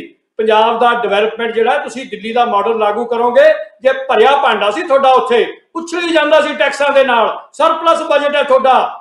15 15000 ਕਰੋੜ ਦੇ ਤੁਸੀਂ ਪੁਲ ਬਣਾਈ ਜਾਂਦੇ ਹੋ। 15000 ਕਰੋੜ ਤਾਂ ਸਾਰੀਆਂ ਸਾਡੀਆਂ ਸੜਕਾਂ ਨਹੀਂ ਹੁੰਦੀਆਂ ਬਣਦੀਆਂ ਇੱਥੇ। ਦਿੱਲੀ ਦੇ ਵਿੱਚ ਕਿਉਂ ਉੱਥੇ ਕੋਈ ਰਾਜੇ ਰਹਿੰਦੇ ਆ? ਉੱਥੇ 에ਅਰ ਕੰਡੀਸ਼ਨ ਬੱਸਾਂ ਚੱਲਦੀਆਂ ਤੇ ਪੰਜਾਬ ਦੇ ਵਿੱਚ ਬੱਸਾਂ ਦੇ ਪੜਦੇ ਵੀ ਨਹੀਂ ਚਾਹੀਦੇ। ਕਿਉਂ ਉੱਥੇ ਬਾਦਸ਼ਾਹ ਰਹਿੰਦੇ ਆ? ਜਿੰਨੇ ਪੈਸੇ ਤੁਸੀਂ ਦਿੱਲੀ ਦੇ 에ਅਰਪੋਰਟ ਤੇ ਲਾਏ ਆ, ਉਹਨੇ ਚ ਸਾਰਾ ਪੰਜਾਬ ਦੀ ਡਿਵੈਲਪਮੈਂਟ ਹੋ ਸਕਦੀ ਹੈ। ਸਿਰਫ 5 ਕਰੋੜ ਬੰਦੇ ਜਹਾਜ਼ ਇਸਤੇਮਾਲ ਕਰਦੇ ਇਸ ਦੇਸ਼ ਦਾ। 130 ਕਰੋੜ ਬੰਦੇ ਵਾਸਤੇ ਤੁਸੀਂ ਕੁਝ ਨਹੀਂ ਕੀਤਾ। ਤੇ 5 ਕਰੋੜ ਬੰਦੇ ਵਾਸਤੇ ਤੁਸੀਂ 50000 ਕਰੋੜ ਲਾਤਾ ਦਿੱਲੀ ਦੇ 에ਅਰਪੋਰਟ ਤੇ। ਤੁਸੀਂ ਦਿੱਲੀ ਦੀਆਂ ਗੱਲਾਂ ਇੱਥੇ ਨਾ ਕਰੋ, ਲੁੱਟ ਕੇ ਰਹਿ ਗਏ ਤੁਸੀਂ ਸਾਰੀ ਦੁਨੀਆ। ਤੇ ਦਿੱਲੀ 'ਚ ਖਰਚਦੇ ਪੈਸੇ। ਸੁਣ ਲਿਆ? ਤੇ ਮੈਂ ਰਿਹਾ ਉੱਥੇ। ਔਰ ਮੈਂ ਇਕਨੋਮਿਕਸ ਵੀ ਜਾਣਦਾ ਤੇ ਰਿਸੋਰਸ ਮੋਬਿਲਾਈਜੇਸ਼ਨ ਵੀ ਜਾਣਦਾ। ਪੰਜਾਬ ਦੇ ਵਿੱਚ ਰਿਸੋਰਸ ਘੱਟ ਹੈ। ਹਲ ਕੁੱਟਿਆ ਕੇਂਦਰ ਸਾਨੂੰ ਪੈਸੇ ਨਹੀਂ ਦਿੰਦਾ। ਤੁਹਾਨੂੰ ਲੋੜ ਨਹੀਂ ਪੈਸਿਆਂ ਦੀ। ਤੁਹਾਡੇ ਕੋਲੇ ਬਹੁਤ ਆ ਜਾਂਦੇ ਆ ਪੈਸੇ ਉੱਥੇ ਲੋਕਲ ਇਸ ਜੀ ਕਿੰਗਰਾ ਸਾਹਿਬ ਤੁਹਾਡੇ ਤੁਹਾਡੇ ਕਈ ਨੁਕਤੇ ਆਏ ਜਿਹਦਾ ਜਵਾਬ ਕਿੰਗਰਾ ਆਪਣੇ ਖੜਿਆਲ ਸਾਹਿਬ ਦੇਣਗੇ ਤੇ ਉਸ ਤੋਂ ਬਾਅਦ ਬਹੁਤ ਬਰੀਫ ਰੱਖਣਾ ਫਿਰ ਮੈਂ ਡਾਕਟਰ ਕੇਟ ਸਿੰਘ ਕੋਲ ਜਾਣਾ। ਜੀ ਜੀ ਜੀ ਜੀ। ਕਿੰਗਰਾ ਸਾਹਿਬ ਇਤਿਹਾਸ ਜਾਣਦੀ ਹੈ ਸਾਰਾ ਪੰਜਾਬ ਜਾਣਦਾ, ਸਾਰੀ ਦੁਨੀਆ ਜਾਣਦੀ ਹੈ ਤੁਸੀਂ ਨੌਜਵਾਨਾਂ ਨੂੰ ਮਾਰਨ ਦੀ ਗੱਲ ਕਰਦੇ ਹੋ। ਇਹ ਤਾਂ ਕਾਂਗਰਸ ਦਾ ਇਤਿਹਾਸ ਹੈ। 84 ਤੋਂ ਲੈ ਕੇ ਕਦੋਂ ਤੱਕ ਕਦੋਂ ਤੱਕ ਕਿਹਨੇ ਕੋਈ ਨਹੀਂ ਮਾਰਿਆ ਛੱਡਦੀ ਆਪਾਂ ਗੱਲਾਂ। ਬਹੁਤ ਲੰਬੀ ਗੱਲ ਹੈ ਇਹ। ਠੀਕ ਹੈ ਦੂਸਰੀ ਗੱਲ ਜਿਹੜੀ ਹੈ, ਤੁਸੀਂ ਆ ਗੱਲਾਂ ਕਰਦੇ ਹੋ ਕਿ ਕਿਸੇ ਨੇ ਮੁੰਡੇ ਨੇ ਕਿਸੇ ਨੂੰ ਮਾਰਤਾ ਕਿ ਅੱਜ ਪੰਜਾਬ ਦੇ ਵਿੱਚ ਕਿਤੇ ਕੋਈ ਲੜਾਈ ਜਾਂ ਕਿਤੇ ਗੋਲੀ ਚੱਲੀ ਹੈ ਨਹੀਂ 4 ਸਾਲਾਂ 'ਚ? 4 ਸਾਲਾਂ 'ਚ ਕੋਈ ਕਦੇ ਕਿਸੇ ਦੀ ਲੜਾਈ ਹੋਈ ਨਹੀਂ? ਇਹ ਦੱਸ ਦਿਓ ਮੈਨੂੰ।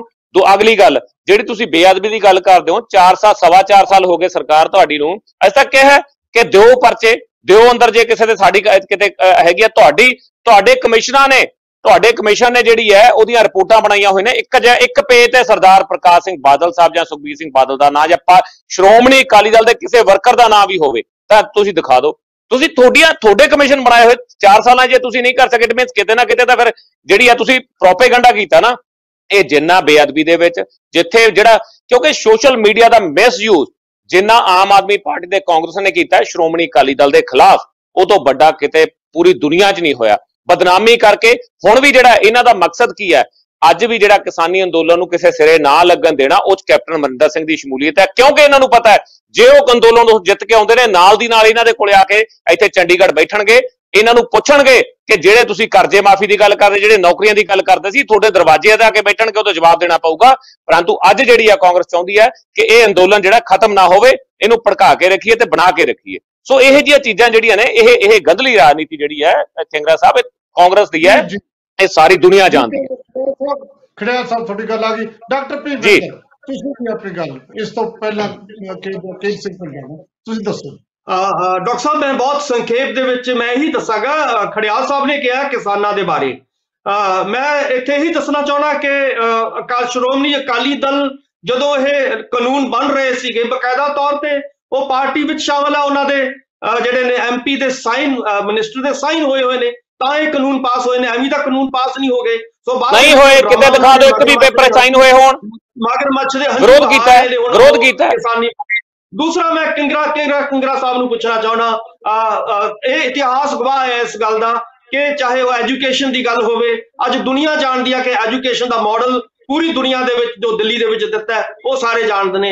ਹੈਲਥ ਦਾ ਮਾਡਲ ਜਿਹੜਾ ਹੈਗਾ ਜਿਹਦੇ ਉੱਤੇ ਮੈਨੂੰ ਲੱਗਦਾ 50% ਜਿਹੜਾ ਹੈਗਾ ਹੈਲਥ ਔਰ ਐਜੂਕੇਸ਼ਨ ਦੇ ਉੱਤੇ ਬਜਟ ਜਿਹੜਾ ਹੈਗਾ ਦਿੱਤਾ ਜਾ ਰਿਹਾ ਹੈ। ਸੋ ਇਸ ਕਰਕੇ ਜਿਹੜੀਆਂ ਇਦਾਂ ਗੱਲਾਂ ਕਰਨੀਆਂ ਕਿੰਗਰਾ ਸਾਹਿਬ ਬਹੁਤ ਸੌਖਾ- ਸੌਖੀਆਂ ਨੇ ਜਦੋਂ ਕੰਮ ਕਰਨਾ ਪੈਂਦਾ ਹੈ ਜਦੋਂ ਕੇਜਰੀਵਾਲ ਵਾਂਗੂ ਘਰ ਘਰ ਜਾ ਕੇ ਸੜਕਾਂ ਤੇ ਰੁਲਣਾ ਪੈਂਦਾ ਉੱਥੇ ਤੁਹਾਨੂੰ ਸਾਰੀਆਂ ਚੀਜ਼ਾਂ ਉੱਥੇ ਗਲੀਆਂ ਨਾਲੀਆਂ ਪੱਕੀਆਂ ਕਰਾਉਣੀਆਂ ਪੈਂਦੀਆਂ ਨੇ ਫੇਰ ਪਤਾ ਲੱਗਦਾ ਰਾਜਾ ਸਾਹਿਬ ਤਾਂ ਮਹਿਲਾ ਤੋਂ ਅੱਜ ਤੱਕ 4 ਸਾਲ ਉਹਨਾਂ ਨੇ ਦਰਸ਼ਨ ਨਹੀਂ ਦਿੱਤੇ। ਮੈਂ ਕਿੰਗਰਾ ਸਾਹਿਬ ਨੂੰ ਪੁੱਛਣਾ ਚਾਹਣਾ ਉਹਨਾਂ ਨੂੰ ਕਿੰਨੇ ਕੁ ਵਾਰੀ ਮਿਲੇ ਨੇ ਅਮ, ਅਹ, ਮਹਾਰਾਜਾ ਸਾਹਿਬ? ਸੋ ਇਸ ਕਰਕੇ ਗੱਲਾਂ ਨਾ ਕਰੋ ਕਿੰਗਰਾ ਸਾਹਿਬ ਅਹ, ਲੋਕ ਜਾਣਦੇ ਨੇ ਉਹਨਾਂ ਨਾ ਉਹ ਅੱਜ ਤੱਕ ਬਾਹਰ ਆਏ ਨੇ ਨਾ ਉਹਨਾਂ ਨੂੰ ਲੋਕਾਂ ਦੇ ਮੁੱਦਿਆਂ ਦਾ ਪਤਾ ਹੈ ਮਹਾਰਾਜਾ ਸਾਹਿਬ ਨੂੰ ਨਾ ਹੀ ਕਾਂਗਰਸ ਦੀ ਕੋਈ ਨੀਤ ਹੈ ਨਾ ਕੋਈ ਨੀਤੀ ਹੈ। ਸੋ ਇਸ ਕਰਕੇ ਇਹ ਨਾ ਕਹੋ ਵੀ ਸਾਡੇ ਕੋਲੇ ਪੈਸੇ ਨਹੀਂ ਹੈਗੇ ਸਭ ਕੁਝ ਹੈ। ਜੋ ਮਾਫੀਏ ਦਾ ਪੈਸਾ ਉਹ ਕਿੱਥੇ ਜਾ ਰਿਹਾ ਹੈ? ਚਾਹੇ ਉਹ ਸ਼ਰਾਬ ਮਾਫੀਆ ਹੈ ਚਾਹੇ ਉਹ ਦੂਜੇ ਮਾਫੀਏ ਨੇ ਉਹ ਉਹ ਪੈਸੇ ਨੇ ਉਹ ਪੈਸੇ ਕਿੱਥੇ ਜਾ ਰਹੇ ਨੇ?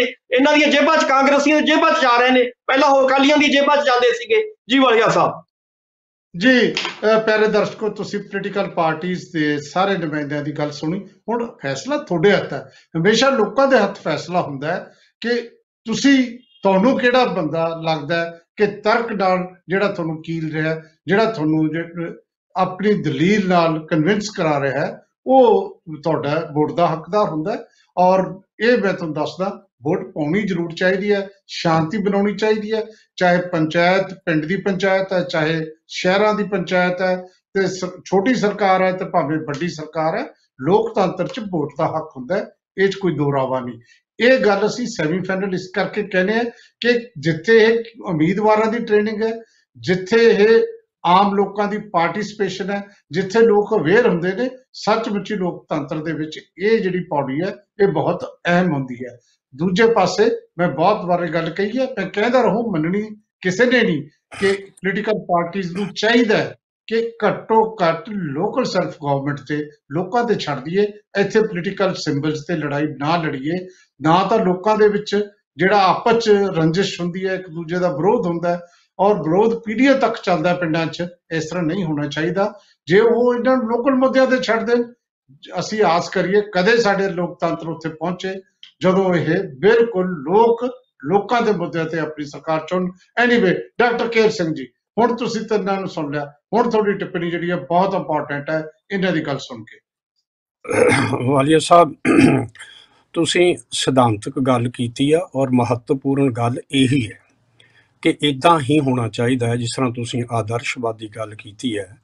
ਪਰ ਇਹਦੀ ਰੂਟ ਕਾਜ਼ ਸਮੱਸਿਆ ਇਹੀ ਹੈ ਇਹਨੂੰ ਸਮਝੀਏ ਵੀ ਇਦਾਂ ਕਿਉਂ ਨਹੀਂ ਹੁੰਦਾ? ਜਾਂ ਇਦਾਂ ਕਿਉਂ ਨਹੀਂ ਸਿਆਸੀ ਪਾਰਟੀਆਂ ਹੋਣ ਦਿੰਦੀਆਂ? ਉਹ ਸਾਨੂੰ ਸਮਝਣਾ ਪੈਣਾ ਵਾਲੀਆ ਸਾਹਿਬ ਕਿ ਜੋ ਵੀ ਸਿਆਸੀ ਪਾਰਟੀਆਂ ਦਾ ਕਲਚਰ ਹੁੰਦਾ ਹੈ ਜੋ ਉਹਨਾਂ ਦਾ ਦ੍ਰਿਸ਼ਟੀਕੋਣ ਹੁੰਦਾ ਹੈ, ਉਹਨਾਂ ਦਾ ਰੀਜ਼ਨ ਟੂ ਐਗਜ਼ਿਸਟ ਉਹਨਾਂ ਦਾ ਹੋਂਦ ਬਣਾਈ ਰੱਖਣ ਦਾ ਕਾਰਨ ਹੁੰਦਾ ਹੈ।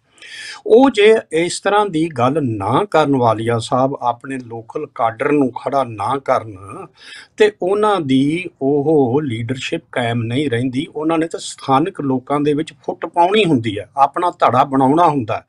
ਇੱਕ ਘਰ ਮੈਨੂੰ, ਮੈਂ ਨਿੱਜੀ ਤੌਰ ਤੇ ਜਾਣਦਾ ਕਿ ਪਰਿਵਾਰਾਂ 'ਚ ਫੁੱਟ ਪਈ ਹੋਈ ਹੈ ਇੱਕ ਪਰਿਵਾਰ ਹੈ ਤੇ ਇੱਕ ਪਾਰਟੀ ਵੱਲੋਂ ਦੂਸਰਾ ਪਰਿਵਾਰ ਉੱਥੇ ਖੜਾ ਕੀਤਾ ਜਾਂਦਾ ਹੈ ਕਿ ਉੱਥੇ ਫੁੱਟ ਪੈ ਜੇ ਬਰਾਦਰੀਆਂ ਵਿੱਚ ਅ, ਲੋਕ ਲੋਕਲ ਲੋਕਾਂ ਦੇ ਵਿੱਚ ਘਰਾਂ ਦੇ ਵਿੱਚ ਫੁੱਟ ਪਾਈ ਜਾਂਦੀ ਆ ਉਹ ਸਿਆਸੀ ਦਲਾਂ ਦੀ ਇਹ ਕਹੋ ਕਿ ਇਹ ਦ੍ਰਿਸ਼ਟੀਕੋਣ ਹੀ ਇਹੀ ਹੈ ਕਿ ਸਿਆਸੀ ਲੀਡਰ ਨੇ ਆਪਣਾ ਕਾਡਰ ਬਣਾਉਣਾ ਹੁੰਦਾ ਹੈ ਉਹਦੀ ਇਹ ਮਜਬੂਰੀ ਸਮਝ ਲਓ ਕਿ ਉਹਦੀ ਐਗਜ਼ਿਸਟੈਂਸ ਵਾਸਤੇ ਲਾਜ਼ਮੀ ਹੈ। ਇਸ ਕਰਕੇ ਉਹ ਉੱਥੇ ਲੋਕਾਂ ਨੂੰ ਮਜਬੂਰ ਕਰਕੇ ਲੜਾਇਆ ਜਾ ਰਿਹਾ ਹੈ। ਕਈ ਲੋਕ ਨਹੀਂ ਸੀ ਲੜਨਾ ਚਾਹੁੰਦੇ ਸਿਆਸੀ ਪਾਰਟੀ ਦੇ ਸਿੰਬਲ ਤੇ। ਤੁਹਾਨੂੰ ਪਤਾ ਹੀ ਹੈ ਕਿ ਖਾਸ ਕਰਕੇ ਬੀਜੇਪੀ ਜਿਹੜੀ ਹੈ, ਉਹਨਾਂ ਨੂੰ ਕੱਢਿਆ ਜਾ ਰਿਹਾ ਪਾਰਟੀ 'ਚ ਵੀ ਤੁਸੀਂ ਕਿਉਂ ਨਹੀਂ ਲੜ ਰਹੇ? ਉਹਦੀ ਰੀਜ਼ਨ ਇਹੀ ਹੈ ਵਾਲੀਆ ਸਾਹਿਬ ਕਿ ਸਿਆਸੀ ਲੀਡਰਸ਼ਿਪ ਨੇ ਹਰ ਥਾਂ, ਹਰ ਪਿੰਡ, ਹਰ ਇਲਾਕੇ, ਹਰ ਮੁਹੱਲੇ ਦੇ ਵਿੱਚ ਆਪਣਾ ਰਿਪਰੈਜ਼ੈਂਟੇਟਿਵ ਕਾਡਰ ਤਿਆਰ ਕਰਨਾ ਹੁੰਦਾ, ਇਹ ਉਹਦੀ ਤਾਕਤ ਦਾ ਆਧਾਰ ਹੁੰਦਾ। ਦੂਸਰੀ ਗੱਲ ਵਾਲੀਆ ਸਾਹਿਬ ਇਹ ਹੈ ਕਿ ਸਮੱਸਿਆ ਇਹ ਹੈ ਕਿ ਜੋ ਸਾਡੀ ਇਸ ਵੇਲੇ ਪੋਲੀਟੀਕਲ ਕਲਚਰ ਹੈ, ਪੰਜਾਬ ਦਾ ਔਰ ਹਿੰਦੁਸਤਾਨ ਦਾ, ਉਹਦੇ ਵਿੱਚ ਇਹ ਹੈ ਕਿ ਸਿਆਸਤ ਸਾਡੀ ਜਿਹੜੀ ਹੈ, ਉਹ ਤਾਕਤ ਦੀ ਖੇਡ ਤਾਂ ਹੈ ਹੀ ਹੈ, ਨਾਲ ਇਹ ਵਪਾਰ ਵੀ ਹੈ। ਜਿਹੜਾ ਸਿਆਸਤ ਦੇ ਨਾਲ ਜੁੜਿਆ ਹੋਇਆ, ਉਹ ਤਾਕਤ ਵਿੱਚ ਆ ਕੇ ਉਹਨੇ ਆਪਣੇ ਆਪ ਨੂੰ ਕਿਸ ਤਰ੍ਹਾਂ ਫਾਇਦਾ ਪਹੁੰਚਾਉਣਾ, ਆਪਣੀ ਸਪੋਰਟ ਬੇਸ ਜਿਹੜੀ ਹੈਗੀ ਆ, ਉਹਨੂੰ ਕਿਵੇਂ ਉਹਨੇ ਫਾਇਦਾ ਪਹੁੰਚਾਉਣਾ ਹੈ? ਯਾਨੀ ਕਿ ਇਹੋ ਜੇ ਲਾਰੇ ਲਾਏ ਜਾਂਦੇ ਆ, ਚਾਹੇ ਕਾਂਗਰਸ ਹੋਵੇ, ਚਾਹੇ ਅਕਾਲੀ ਹੋਵੇ, ਮੈਂ ਅਜੇ ਆਪ ਪਾਰਟੀ ਬਾਰੇ ਕਿਉਂਕਿ ਆਪਾਂ ਕਹਿ ਨਹੀਂ ਸਕਦੇ ਕਿ ਨਵੀਂ ਪਾਰਟੀ ਆਈ ਆ, ਉਹਦਾ ਕਲਚਰ ਅਜੇ ਸਮਝਣ ਚ ਆਪਾਂ ਨੂੰ ਸਮਾਂ ਲੱਗੇਗਾ। ਇਹ ਪਰ ਜਿਹੜੀਆਂ ਆਪਣੀਆਂ ਟ੍ਰੈਡੀਸ਼ਨਲ ਪਾਰਟੀਆਂ ਹੈਗੀਆਂ, ਵਾਲੀਆ ਸਾਹਿਬ, ਉਹ ਹਮੇਸ਼ਾ ਇਹੀ ਕਹਿੰਦੀਆਂ ਕਿ ਅਸੀਂ ਤਾਕਤ ਵਿੱਚ ਆ ਕੇ ਤੁਹਾਨੂੰ ਇਹ ਦੇਾਂਗੇ ਫਾਰ ਐਗਜ਼ਾਮਪਲ ਤੁਸੀਂ ਦੇਖੋ ਕਿ ਕਾਂਗਰਸ ਵਾਲੇ ਵੀ ਇਹੀ ਕਹਿੰਦੇ ਕਿ ਅਸੀਂ ਆ ਤੁਹਾਡੇ ਵਾਸਤੇ ਕੀਤਾ ਉਹਨਾਂ ਦੀ ਵਿਰੋਧਤਾ ਕਰ ਰਹੇ ਕਾ- ਕਾ- ਅਕਾਲੀ ਜਦੋਂ ਕਹਿੰਦੇ ਕਿ ਸਾਡੀ ਸਰਕਾਰ ਆ ਜਾਣ ਦੇ ਤੁਹਾਨੂੰ ਆ ਕਰ ਦਿਆਂਗੇ ਤੁਹਾਨੂੰ ਆ ਚੀਜ਼ ਦਿਆਂਗੇ ਆ ਚੀਜ਼ ਦਿਆਂਗੇ ਯਾਨੀ ਕਿ ਲਾਰੇ ਲਾਉਣੇ ਫਾਇਦਾ ਦੇਣ ਦੀ ਗੱਲ ਉੱਥੇ ਸਿਧਾਂਤ ਦੀ ਗੱਲ ਨਹੀਂ ਹੈ ਉੱਥੇ ਇਹ ਹੈ ਕਿ ਤੁਹਾਨੂੰ ਕੀ ਫਾਇਦਾ ਅਸੀਂ ਦਿਆਂਗੇ ਉੱਥੇ ਲਾਲਚ ਦੇਣ ਦੀ ਜਿਹੜੀ ਗੇਮ ਚੱਲੀ ਜਾ ਰਹੀ ਹੋਈ ਹੈ ਔਰ ਤੀਸਰੀ ਗੱਲ ਵਾਲੀਆ ਸਾਹਿਬ ਇਹ ਹੈ ਕਿ ਸਾਡੀ ਸਮੱਸਿਆ ਇਹ ਹੈ ਕਿ ਡੈਮੋਕ੍ਰੇਸੀ ਦੇ ਵਿੱਚ ਲੋ ਆਮ ਲੋਕਾਂ ਦੀ ਜਾਗਰੂਕਤਾ ਜਿਹੜੀ ਹੈ ਉਹ ਹੁੰਦੀ ਹੈ ਬੈਡਰੌਕ। ਉਹ ਆਧਾਰ ਹੁੰਦਾ ਹੈ ਚੰਗੀ, ਸੱਚੀ, ਸੁੱਚੀ ਸਿਆਸਤ ਦਾ। ਹੁਣ ਸਾਡੀ ਸਮੱਸਿਆ ਇਹ ਹੈ ਕਿ ਜਿਸ ਕਿਸਮ ਦਾ ਜਾਡਾ ਜਨ ਸਧਾਰਨ ਹੈ, ਜੋ ਮਰਜ਼ੀ ਅਸੀਂ ਗੱਲਾਂ ਕਹੀ ਜਾਈਏ, ਉਹ ਗੱਲਾਂ 'ਚ ਸਭ ਕੁਝ ਕਹਿਣਗੇ, ਪਰ ਵੋਟਾਂ ਪਾਉਣ ਵਾਲੇ ਉਹ ਸਾਰੀਆਂ ਹੀ ਗੱਲਾਂ ਆ ਜਾਣਗੀਆਂ। ਚਾਹੇ ਉਹ ਕਾਸਟ ਦੀ ਗੱਲ ਆ ਜਾਏ, ਚਾਹੇ ਰੀਜਨ ਦੀ ਗੱਲ ਆ, ਚਾਹੇ ਨਿੱਜੀ ਲਾਭ ਦੀ ਗੱਲ ਆ ਜਾਏ, ਉਹ ਸਾਰੀਆਂ ਹੀ ਗੱਲਾਂ ਸਾਹਿਬ ਵਿੱਚ ਸ਼ਾਮਲ ਹੋ ਜਾਂਦੀਆਂ ਜੀ, ਵਾਲੀਆ ਸਾਹਿਬ। ਲੋਕ ਉਹਦੇ ਵਿੱਚ ਪ੍ਰਭਾਵਿਤ ਹੋ ਜਾਂਦੇ ਆ। ਸਭ ਤੋਂ ਅੱਛੀ ਗੱਲ ਜਿਹੜੀ ਮੈਨੂੰ ਲੱਗੀ ਹੈ ਕਿ ਜਿਹੜਾ ਆਲਟਰਨੇਟ ਮਾਡਲ ਜਿਹੜਾ ਉਭਾਰਨ ਦੀ ਕੋਸ਼ਿਸ਼ ਕਰ ਰਹੀ ਹੈ ਕਿਸਾਨੀ ਅੰਦੋਲਨ। ਕਿ ਇਹਨੀਆਂ ਸਾਰੀਆਂ ਗੱਲਾਂ ਤੋਂ ਉੱਪਰ ਉੱਠ ਕੇ ਖਾਸ ਕਿਸਮ ਦੀ ਸੱਚੀ ਸੁੱਚੀ ਸਿਆਸਤ ਖੜੀ ਕੀਤੀ ਜਾਏ। ਜੇ ਇਹ ਮਾਡਲ ਪੰਜਾਬ ਦੇ ਵਿੱਚ ਵਾਲੀਆ ਸਾਹਿਬ ਲਾਗੂ ਹੋ ਜਾਏ, ਤਾਂ ਤੁਹਾਡੀ ਜਿਸ ਤਰ੍ਹਾਂ ਤੁਸੀਂ ਕਹਿ ਰਹੇ ਸੀਗੇ ਕਿ ਆਪਾਂ ਆਦਰਸ਼ਵਾਦੀ ਇੱਕ ਸਿਆਸਤ ਸਿਰਜੀਏ, ਉਹ ਮਾਡਲ ਜਿਹੜਾ ਸਿਰਜਣਾ, ਉਹ ਰਵਾਇਤੀ ਸਿਆਸਤ ਤੋਂ ਵੱਖਰਾ ਹੋਏਗਾ। ਆਪਾਂ ਦੇਖ ਲਿਆ ਹੋਇਆ ਹੈ ਕਿ ਆਪਾਂ ਟੀਵੀ ਤੇ ਵਾਰ-ਵਾਰ ਇਹੀ ਗੱਲ ਕਰਦੇ ਹਾਂ ਕਿ ਇੱਕ ਦੂਸਰੇ ਦੇ ਨੁਕਸ ਕੱਢਣੇ, ਇੱਕ ਦੂਸਰੇ ਨੂੰ ਗਾਲ ਦੋਪੜ ਕਰਨਾ, ਇਹ ਵਧੇਰੇ ਚੱਲਦਾ ਹੈ ਆਲਟਰਨੇਟ ਮਾਡਲ ਦੀ ਗੱਲ ਜਿਹੜੀ ਹੈ, ਉਹ ਘੱਟ ਹੁੰਦੀ ਹੈ। ਜਿਹੜੀ ਗੱਲ ਵਾਲੀਆ ਸਾਹਿਬ ਮੈਂ ਕਹੀ ਸੀਗੀ ਕਿ ਕੁਝ ਮੇਰੀ ਜਾਣਕਾਰੀ ਦਾ ਆਧਾਰ ਅਖਬਾਰੀ ਹੈ ਤੇ ਕੁਝ ਮੇਰੀ ਨਿੱਜੀ ਜਾਣਕਾਰੀ ਦੀ ਗੱਲ ਹੈ। ਮੈਂ ਕਹਿ ਰਿਹਾ ਸੀਗਾ ਕਿ ਪਟਿਆਲੇ ਦੀ ਮੇਰੀ ਨਿੱਜੀ ਕਰ ਜਾਣਕਾਰੀ ਹੈਗੀ ਹੈ, ਚਾਹੇ ਪਿਛਲੀਆਂ ਇਲੈਕਸ਼ਨ ਹੋਣ, ਚਾਹੇ ਤੋਂ ਪਿਛਲੀਆਂ ਇਲੈਕਸ਼ਨ ਹੋਣ, ਅਬੋਰ ਦੀ ਮੇਰੇ ਕੋਲ ਨਿੱਜੀ ਜਾਣਕਾਰੀ ਹੈਗੀ ਹੈ, ਕਿਉਂਕਿ ਮੇਰੇ ਰਿਸ਼ਤੇਦਾਰ ਉੱਥੇ ਬਹੁਤੇ ਰਹਿੰਦੇ ਹੈ ਔਰ ਜਿਸ ਕਿਸਮ ਦੀ ਉਹਨਾਂ ਨੇ ਮੈਨੂੰ ਫੀਡਬੈਕ ਦਿੱਤੀ ਹੈ ਕਿ ਜਿਸ ਕਿਸਮ ਦੀ ਸਰਕਾਰੀ ਧਿਰ ਵੱਲੋਂ ਪ੍ਰੈਸ਼ਰ ਪਾ ਕੇ ਲੋਕਾਂ ਨੂੰ ਡਰਾਇਆ ਧਮਕਾਇਆ ਜਾ ਰਿਹਾ ਲਾਲਚ ਦਿੱਤਾ ਜਾ ਰਿਹਾ ਹੈ। ਇਹ ਮੇਰੀ ਨਿੱਜੀ ਜਾਣਕਾਰੀ ਦੇ ਸਰੋਤ ਹੈ। ਉਹਦੇ ਆਧਾਰ ਤੇ ਮੈਂ ਕਹਿ ਰਿਹਾ ਹੋਇਆ। ਜੀ। ਜੀ ਡਾਕਟਰ ਸਾਹਿਬ ਜਿਹੜੀ ਤੁਸੀਂ ਗੱਲ ਕੀਤੀ ਹੈ ਇਹ ਇੱਕ ਬਹੁਤ ਵੱਡਾ ਪੱਖ ਹੈ ਜਿਹਦਾ ਤੁਸੀਂ ਮੇਰਾ ਖਿਆਲ ਹੈ ਵੀ ਕੋਈ ਪਾਰਟੀ ਇਸ਼ੂਤੀ ਨਹੀਂ ਧਰਮ ਤੋਂ ਬਰਾਦਰੀਵਾਦ ਤੋਂ ਰਿਸ਼ਤੇਦਾਰੀਆਂ ਤੋਂ ਜਿਹੜੀ ਉਹਦੇ ਚ ਨਿੱਜੀ ਲਾਭ ਤੇ ਵੀ ਆਪਾਂ ਦੇਖੀਏ ਆ ਹੁਣ ਜਿਹੜੇ ਸੈੱਟ ਤੋੜੇ ਗਏ ਨੇ, ਜਿਨ੍ਹਾਂ ਤੇ ਗਿੱਦੜਵਾਹੇ ਦੇ ਐਮਐਲਏ ਦੀ ਫੋਟੋ ਸੀ, ਉਹ ਕੀ ਚੱਲ ਰਿਹਾ ਹੈ? ਕੀ ਵੰਡਿਆ ਜਾ ਰਿਹਾ ਹੈ? ਸ਼ਰਾਬ ਵੰਡਣ ਦੀਆਂ ਲੜਾਈਆਂ ਹੋ ਰਹੀਆਂ ਨੇ, ਨਸ਼ੇ ਵੰਡੇ ਜਾ ਰਹੇ ਨੇ, ਇਹ ਲੋਕਾਂ ਨੂੰ ਵੀ ਸੋਚ ਲੈਣਾ ਚਾਹੀਦਾ ਹੈ।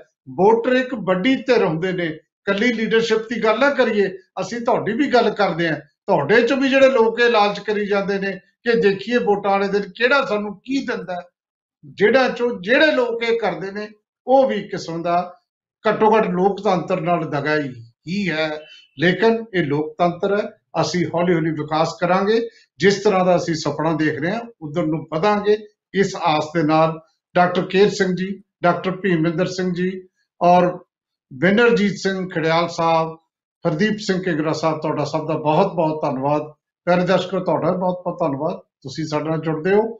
ਔਰ ਸਾਡੀ ਗੱਲ ਜਿਹੜੀ ਹੁਣ ਤਾਂ ਬਹੁਤ ਜ਼ਰੂਰੀ ਹੈ ਲੋਕਾਂ ਤੱਕ ਲੈ ਕੇ ਜਾਣੀ, ਕਿਉਂਕਿ ਕੱਲ ਦਾ ਦਿਨ ਹੈ ਇਲੈਕਸ਼ਨ ਦਾ, ਔਰ ਨਾਲ ਆਪਾਂ ਜਿਹੜਾ ਹੈ ਇਹ ਵੀ ਯਾਦ ਕਰਾ ਦਈਏ ਕੱਲ ਸਵੇਰੇ 8:40 ਤੇ ਖਬਰ ਤੇ ਨਜ਼ਰ ਹਰਜਿੰਦਰ ਵਾਲੀਆ ਸ਼ੋ ਤੇ ਕੱਲ ਫੇਰ ਚਰਚਾ ਚ ਮਿਲਾਂਗੇ 5:30 ਵਜੇ ਸ਼ਾਮ ਨੂੰ। ਬਹੁਤ ਬਹੁਤ ਸ਼ੁਕਰੀਆ।